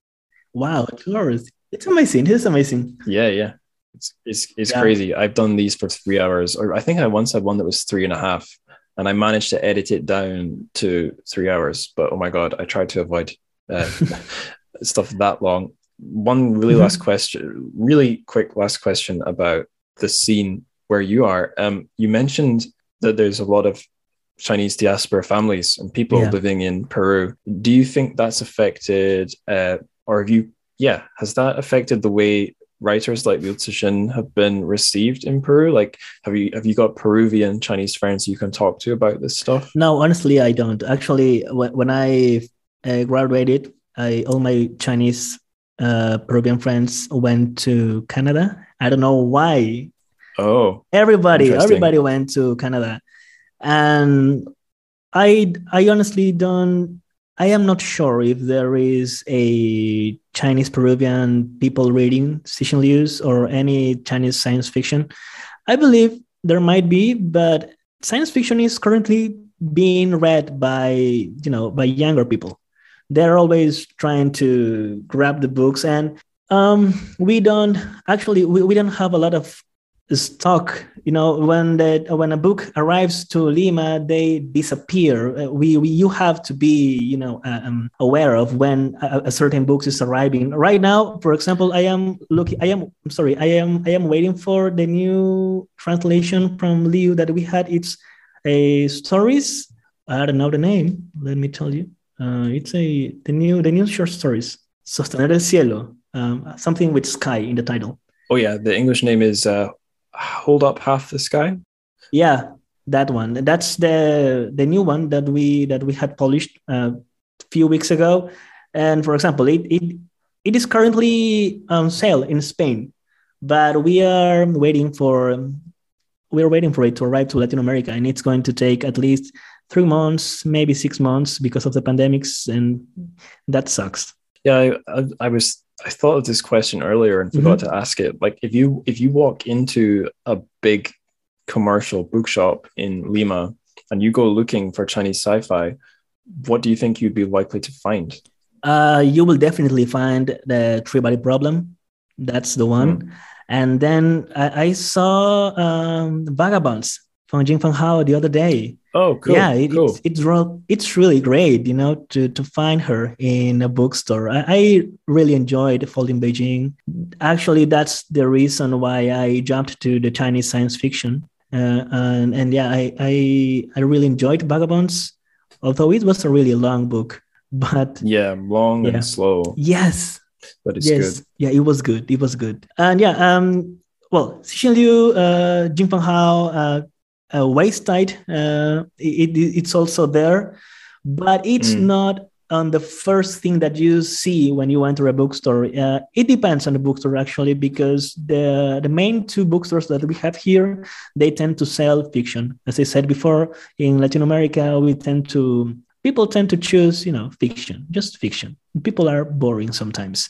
Um, but when there is a specialized bookstore, um, you have literally a whole wall full of science fiction books, and there you can find the Chinese science fiction books. Mm. Yeah, um, my experience here is kind of similar. Um, like in big kind of commercial normal bookshops mm-hmm. in the UK, Three Bodies almost certainly going to be there. If it's big enough, you'll have some other ones. Like Waste Tide was definitely there when it was new there's a really nice uh, UK edition of Waste Tide I'll see if I can send you the cover. It's the version I have. It got delayed a few times, but it's amazing. Let me see if I can get it up. I really embarrassed myself because I met the publishers and I told them I thought I'd seen that edition on a bookshelf. And they're like, wait, it's not out yet. You couldn't have seen it. And they were kind of disturbed. And I realized like the next day, no, I um I totally misremembered. I saw it online and and I, I freaked them out. Yeah, here it is. I'll send you the link. Wow, that's beautiful. Yeah, yeah. Yes, it is. So that was on the shelves when it was new, but like it's interesting. Vagabonds I have not seen on any bookshelves here, and some other stuff like some of the more niche mm-hmm. books you sometimes see it. Um, Redemption of Time, the fan sequel to Three Body by Bao Shu, I've seen that on shelves, but it's been a lot more Liu Cixin three body centric, I would say. That and I guess Ken, Ken Liu's uh, Invisible Planets and Broken Stars those were fairly common as well. But everything else outside of like Kenliu Liu you're more you'd be more lucky to find it. And as for the, yeah. the, categories, I found in UK bookshops, if it's a big enough bookshop, mm-hmm. sci-fi gets its own section. Yes. If it's a smaller one, like the one we have in the town I'm in, Knutsford, there is a Waterstones. That's like the big commercial bookshop company, but it's quite a small one. So there, sci-fi shares its space with fantasy. So like if uh, if I found Liu Cixin, I guess here he'd be Cixin Liu. He might be next to a fantasy author whose surname begins with L. Yes, that that happens a lot. Which I think is kind of messed up, but whatever. Yeah, in here, for example, in the in the I I, I buy some books from Waterstones actually. Yeah.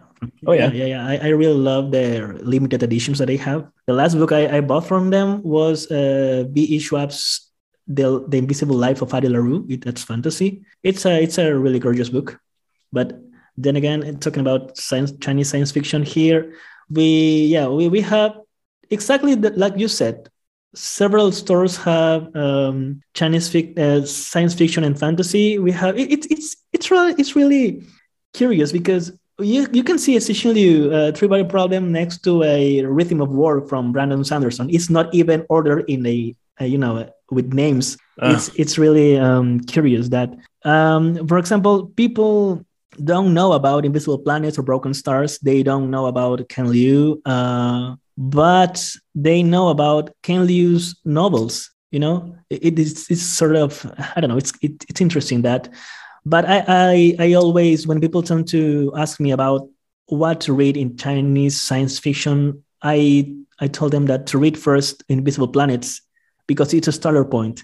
And i believe yeah, that's yeah. it's a great start. It, yeah it's a great start because there you will find not only folding beijing but also uh, even liu's work there. If you like this you will definitely enjoy the three body problem because three body problem is a great story but there are three books and it's going to be a long journey with that. But that yeah yeah that's something that i tend to recommend people. I think um, a thing that might have benefited ken liu in terms of getting his name out was that he's got the same family name as Liu Cixin. Yeah. So on bookshelves here, his novels are right next to Three Body Problem. And I, I can tell you an interesting factoid uh, that I've learned from Chinese fans mm-hmm. of Liu Cixin. So uh, Liu Cixin's nickname in uh, among his fans in China is Da Liu, which means Big Leo. I've just sent you that in the chat. The Da Liu. And Ken, and they call Ken Liu Xiao Liu. So you can see the second character is the same. Yeah, the same. And the first huh. character is the character, the word for small. So big Leo, little Leo, Da Liu, and Xiao Liu. It sounds almost too too sort of obvious to be true, but that's that's their nicknames with their fans. And is Ken Liu uh, also uh, renowned in, in China? Yeah, I believe um, his um, you can get his books in Chinese translation mm-hmm. in China. I really think it helps that he's Chinese American. Yeah. Um, I think that makes him more of interest to Chinese readers, which you know, like it's it's um, hard for me to put myself in the shoes of those readers because um, there's there's no such thing as a British diaspora. There's yeah. just British expats. It's, I mean, it's just yeah. totally different. But um, but it, it you can't you can't blame you can't blame China, uh, Chinese readers or publishers for being interested in publishing Chinese diaspora writers yes. back into Chinese. It's an obvious, seems almost obvious. I, but I do know there's another um, uh, Chinese American sci fi writer whose name, this is terrible. Um, why can't I think of his name? He is the guy that wrote the story that the movie Arrival is based on. Ted Chiang? Yeah, Ted Chiang. That's right. That's embarrassing because I've actually read one of his books. Yeah, I know Ted Chiang is um, is popular with Chinese sci-fi readers in China, mm-hmm. and it's doubly interesting because I, I don't think Ted Chiang goes out of his way to put anything Chinese into his stories, but I think it just helps that for Chinese readers, he has a Chinese name. I don't think they'd be calling him Ted Chiang. I think they'd be calling him by whatever his Chinese name is. Yeah. So it'd be like Jiang something something. But yeah, I, I've I've heard from a couple of friends who are into Chinese sci-fi that um, he's he's he's popular with them. I was gonna say when you mentioned that your Chinese Peruvian friends didn't seem especially interested, that sort of rings true to my limited experience here in the UK. Mm-hmm. So there's a, a group I regularly take part in called the London Chinese Science Fiction Group. Okay. Which used I think it used to be a real meetup in London, which I couldn't join in with because I was living in Scotland. But in the pandemic, they've switched to like Zoom meetings. And um, the I'm pretty sure that like out of all the it's mostly Chinese people who join it, but I think they are mostly um, people living in China or people who have gone abroad from China to study. So it's like first, if they are going to be a migrant, they're like first generation. So okay. they they're from the mainland China. They got um, Mandarin names. Uh, one of the two leaders. So there's two people who sort of lead the group. One is Liu Guanzhao or Lu, Lu Guanzhao. He's he's more or less exactly that. He's from Shanghai. He went to London to do his PhD. He's gone back to China. But the other, so he's like um, he was a Chinese student abroad. Now he's back in China. The other leader, Angela Chan, she's uh, British Chinese. I'm pretty sure she's yeah her she's her parents are or her family sorry is a Cantonese like a Hong Kong background. And I think for most of the British Chinese diaspora, they're in that sort of group. They're they've been here much longer and they're yeah. they have a Hong Kong Chinese background. They, they made a, a meeting recently, right? In in Zoom, I believe. Uh, yeah. Where Xiajia was Xiaojia, yeah, they had Xiaojia. I missed that one, and then most yeah, recently I, I was it was there. Chen Fan. Oh yeah. right, yeah, oh, I was there. I, I, never, I didn't know that it was all this. I, I saw on Twitter, and I and I said I want the link. Okay, well, yeah. next time we should make sure we're both there. Can say hi. I believe that Xiaojia is uh, in well, the, the, the keynote of Xiaojia is in, on YouTube right now. It's really amazing. Mm-hmm. She's she's awesome. But it, it it should it should be great to know these people that you're talking about. Mm-hmm. Yeah, yeah. Um, so that it was a very small point I was wanting to make mm-hmm. there, but yeah, I noticed that there doesn't seem to be a big, although it's a UK, somewhat UK based group. I don't think there's a very big British Chinese contingent there, or if they are, it's people who've arrived for study very recently, rather yeah. than like, I mean, I didn't really grow up next to many Scottish Chinese kids, but um, from what I gather, someone my age who's British Chinese mm-hmm. isn't necessarily going to be any more interested in Chinese pop culture, mainland mainland Chinese pop culture than your average fellow yeah. uh, British person. They might be, but I don't think, based on what I've seen, like it's not an obvious go-to. Yeah, I think it will depend on the on the on the family actually, because yeah. how yeah. traditional your family is, you know, mm-hmm. because on the other hand, in one hand, you can have this traditional family from China that they invite you to this New Year uh, Chinese, you know, dinner or whatever, uh, as I did when I was young with my friends.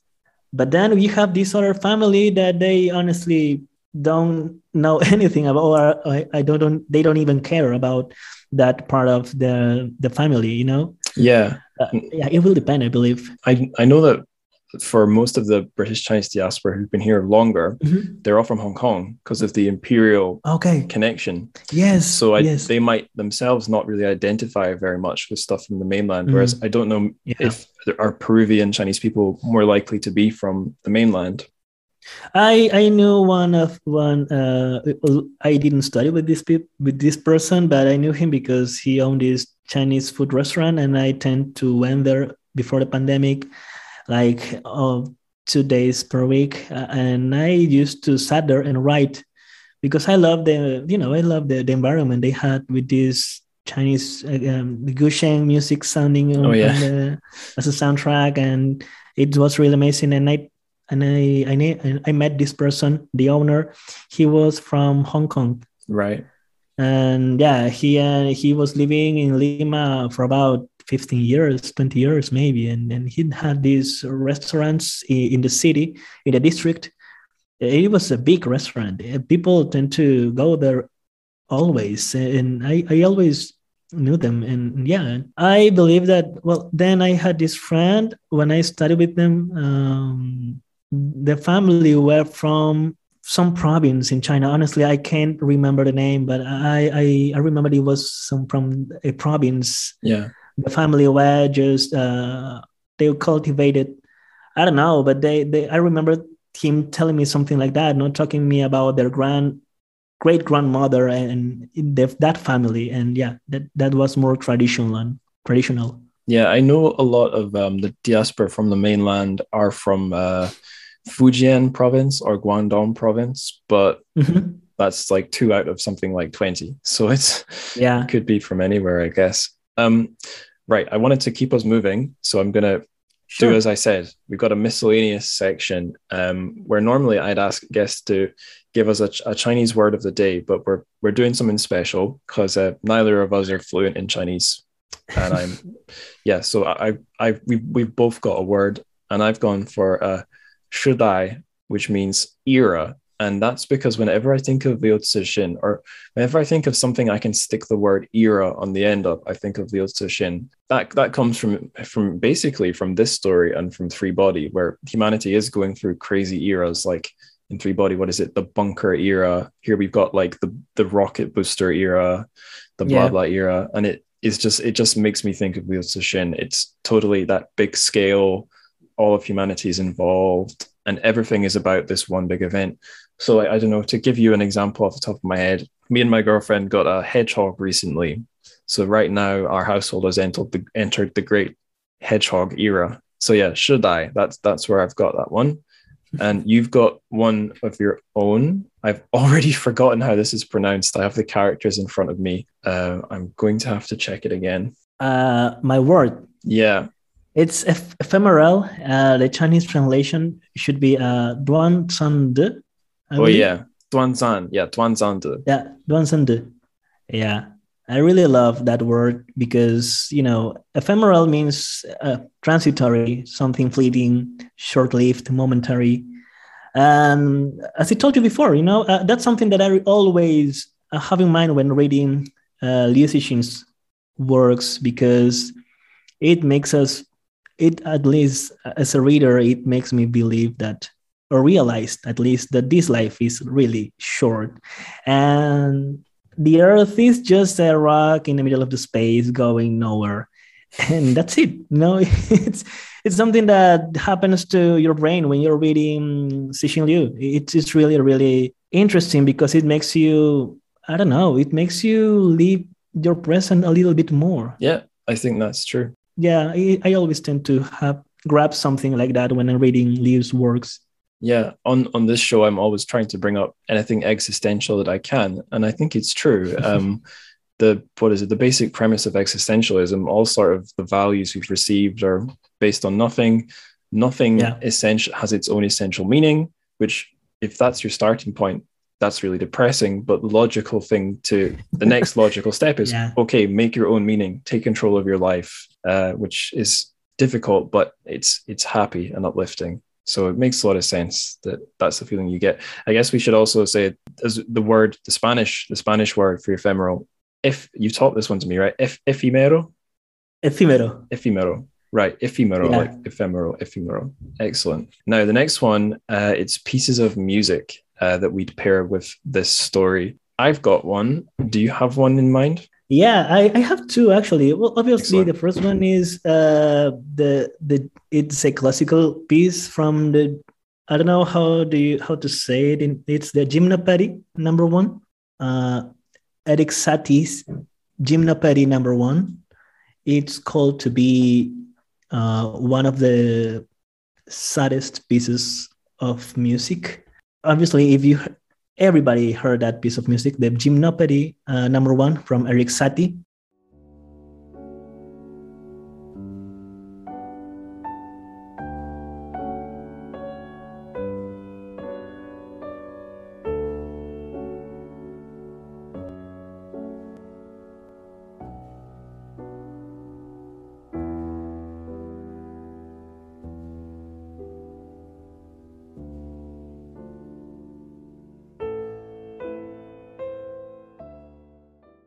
And the second one is from a Chinese um, singer. Uh, the way I discovered him was because of maybe you're aware of this this YouTuber that tends to uh, show the Chinese agricultural stuff like uh, Li Ziqi, I believe. I don't know how to say her name. I I've not come across her. I will I will send you the link. It's really amazing. Uh, anyway, uh, the singer name is Mao Buyi, and then the song is "Drowning Sorrows." Mao Buyi, uh, Xiao Chou, "Drown One Sorrows." Yeah, right? that's yeah. Uh, it's a sad one, but there is a chorus when they say that they um, raise a glass to the future, to the moon, to all, all that stuff, and I really it really resonates with me with this story because again we, we talk about the, the, the scientists and the future and how the humanity has to survive. But if we have to, uh, you know, summarize all this, it's about the Earth leaving the place where it stayed for a thousand thousand years. 固执的唱着苦涩的歌，听它在喧嚣里被淹没。 你拿起酒杯，对自己说：一杯敬朝阳，一杯敬月光，唤醒我的向往，温柔了寒窗。于是可以不回头的。that's something that for example from the movie i the scene that i really loved more when everybody tend to say goodbye earth or goodbye sun mm. and in different languages at the beginning from the movie that's something that i really loved yeah the internationalism in the film is an interesting one where the countries yeah. never mix but they all sort of exactly. get their flags and their little moments and their languages yeah. the bit that um I kept waiting watching that film for like some kind of interesting international collaboration and you just get the bit when everyone is in their little shuttle cockpits and they've got mm-hmm. their like flags and it goes through like stereotypes so like the americans are all tired and exhausted the french have surrendered the japanese have they've yeah, impaled yeah. themselves on their swords and then the chinese come to save the day it's the united nations version of internationalism um, but mm. yeah, thanks for those recommendations. I've got one. I was a little bit stuck, but um, while I was working, I was listening to like all my music on shuffle, and this song I hadn't listened to in years came on, and it's it's a weirdly it's like a very silly cartoony song. So I would say it's not really as high minded as your choices, but I think it kind of captured some stuff from the story. So it, it's a like a prog rock British pro- modern prog rock band's track. So it's like 10 minutes long. It's called okay. Black Light Machine by a band called Frost. And it starts off with this sense of wonder, kind of magical feeling. And it's the guy talking about how he's just a boy, but he's going to become a real man. And then at the end, the song gets more crazy. And I thought, oh, that's a, actually, that's a lot like this, this story. So I'm going to edit when I'm editing this, I'll put all of our song choices in, but I'm going to I'm going to crank the volume in my headphones to max and play it through the microphone. Hopefully that you'll, you'll hear. Great. You'll hear it. Here we go. So here's the starting bit.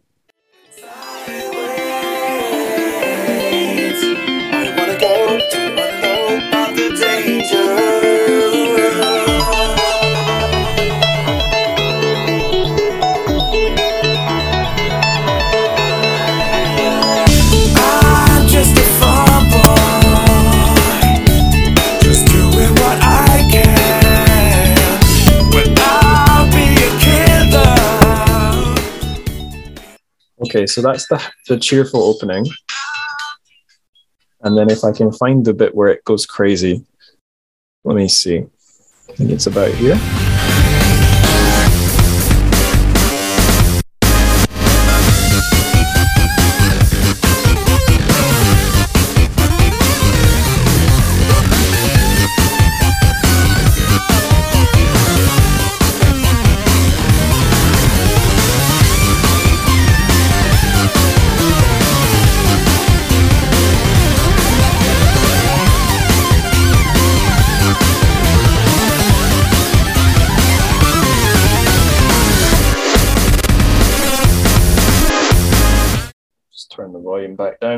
So yeah, not not very dark, but um, I thought it captured some of the energy And of the you story. said that it's 10 minutes long.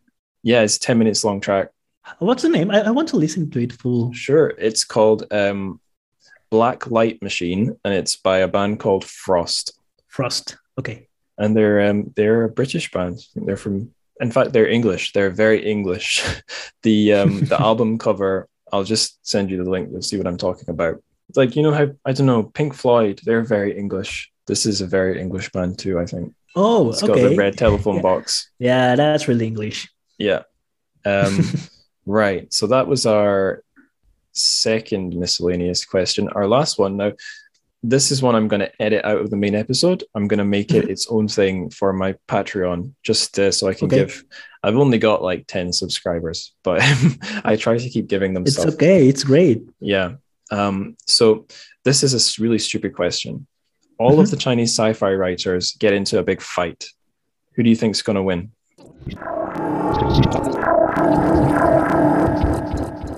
Uh, I guess we've we've analyzed that one as much as we can. Might have been more interesting to think about all the Chinese authors, because like Mhm. Mo Yan, he's he's kind of heavy. If he ran Yeah. fast enough, he could power through all these sci-fi writers easily. Um, Yeah. Right. On to our last questions, further reading questions. So, if listeners are thinking, I'd like to read more stuff like The Wandering Earth, uh, where would you want to send them to? Well, if they haven't read yet Invisible Planets and Broken Stars, that's where I would um, direct them.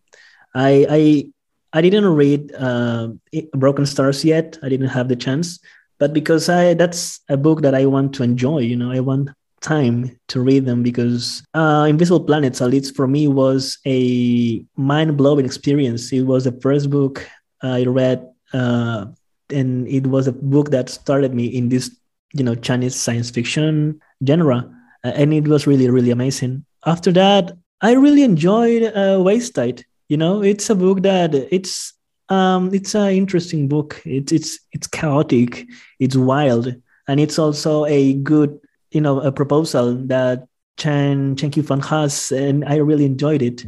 Those are two books that I uh, I, I I recommend. Yeah, you mentioned Invisible Planets and Broken Stars, and I would, I would, for my recommendations, I would basically just second that. Um, and it's a really great case of like, you watch the first in a series, or you read a first in a series. Now, I'll use the example of movies. You watch the first movie and you think, "Wow, that was great," and then you know there's a sequel. Knowing there's a sequel could mean, "Great, I get the same thing again." It's not over. Fantastic. There's more to enjoy. Or it could be like, oh no, there's a sequel. What if the sequel ruins it? What if it's terrible? And my experience reading Broken Stars is basically you get the same thing again and it's just as good, Okay. but there's a bonus. You get there's more authors, so it's not just the same authors again. Mhm. You get most, if not all, of the same authors, but a lot of them only have one story. So, like in Invisible Planets, most of the authors have two or three stories under their name.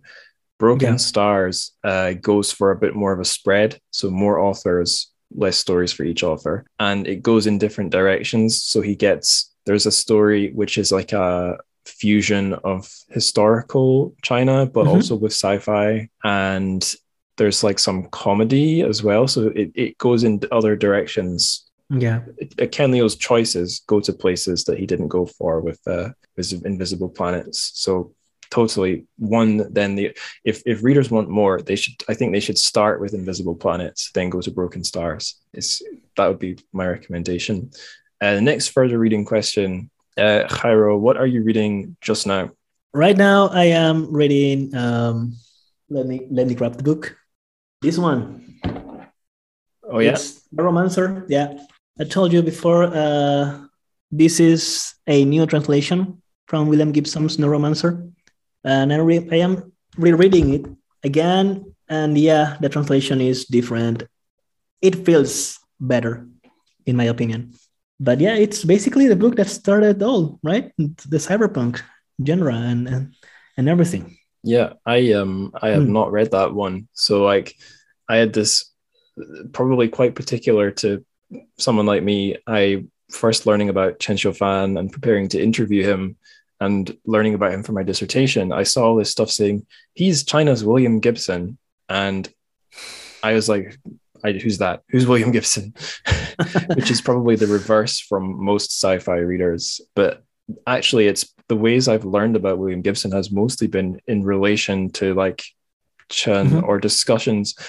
Cyberpunk is a it's an interesting one because it has it's often makes use of um like these dark um the dark themes dark themes and all that and all the thing is more like noir sometimes yeah dark themes and noir but using like futuristic sort of asian or yes. asian aesthetic cities as their settings uh, mm-hmm. i recently read a blog post by a guy that went into that um visions of like an east asian future in neuromancer and i learned like neuromancer does some of neuromancer does take place in like tokyo right yeah yeah so that makes me very curious because the, can, the blogger, can you send me that link later? Sure, please? yeah, I'll put it in my show notes. It's a guy. Uh, it's a guy who's uh, on Twitter. He's um, extremely online. I think he's basically just what I used to be. He's like a foreigner teaching English in China, but he's used it to. Um, I don't know. He's he's he's gone a bit further than your average laowai, your average foreigner, basically.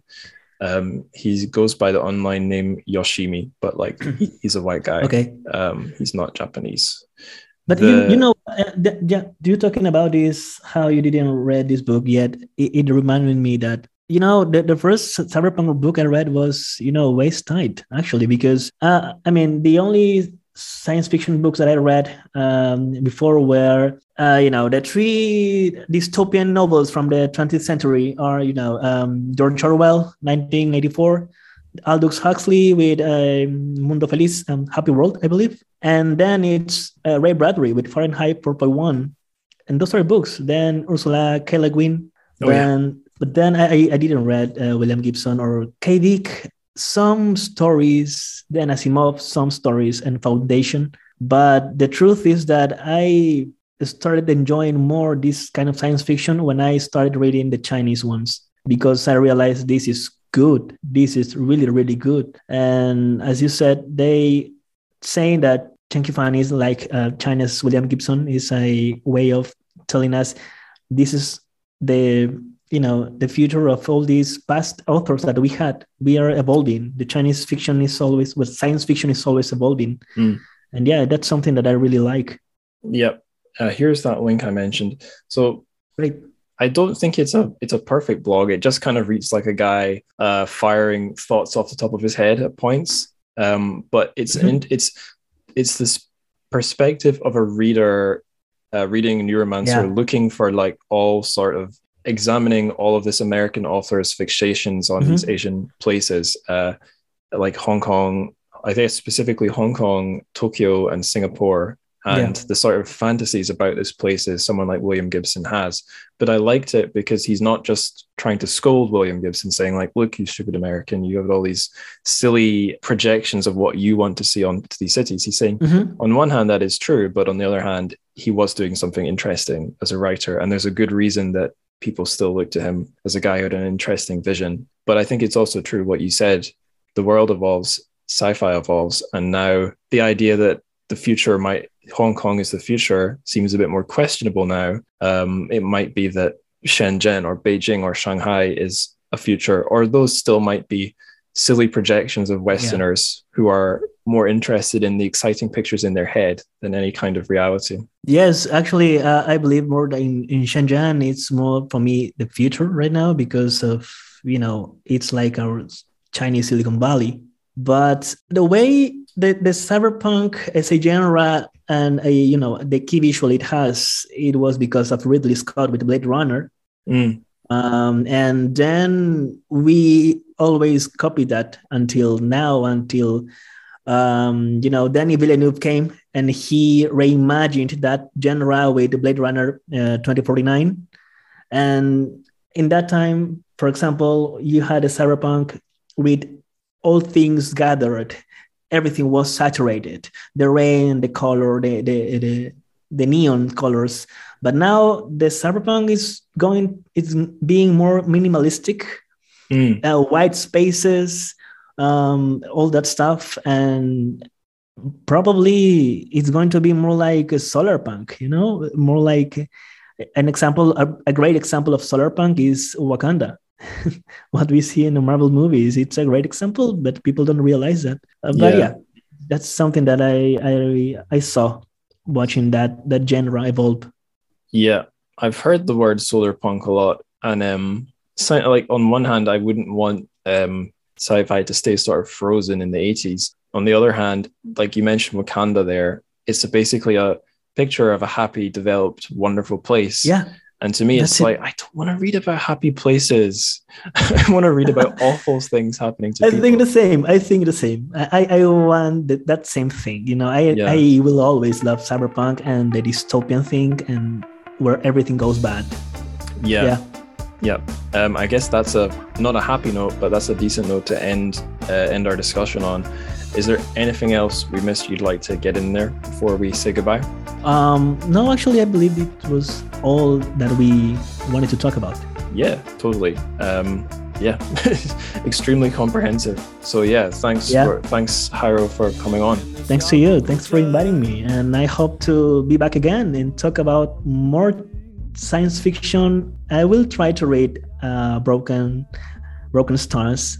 Well, the, the good the good news there is that's something like at least twelve stories, so that's at least twelve episodes. Yes. so yeah, uh, I'll look forward to that. Great, thanks for having me. All right, that is the end of the interview and almost the end of the episode. You may be interested to know that as I read you this outro, I've got a little hedgehog, an African pygmy hedgehog by the name of Millie, sitting on my lap, wrapped in a little pink blanket. That's the new pet that's entered my life. If you want to see little glimpses of Millie every now and then and keep up with the show, then you can follow the podcast on Instagram. I'm sure I'll find ex- uh, excuses to include my little include my little Ziwei uh, on on the, the feed, the Instagram stories. So the podcast handle is at Trchific, T R C H F I C. If you'd like some hedgehog free updates, although no promises, you can follow uh, just my own Twitter. That's what I use for the show and some other stuff, but basically just the show. Uh, it's at Angus Likes Words. If you've not checked out the podcast homepage yet, which I guess is entirely possible, it's a Trchific podbean.com. You really should go there, all sorts of fun stuff. Speaking of all sorts of fun stuff, god damn it, go sign up to the Patreon because there's a bonus episode there. Well, I've been doing it every week. I might need to slow output down, but regardless, there's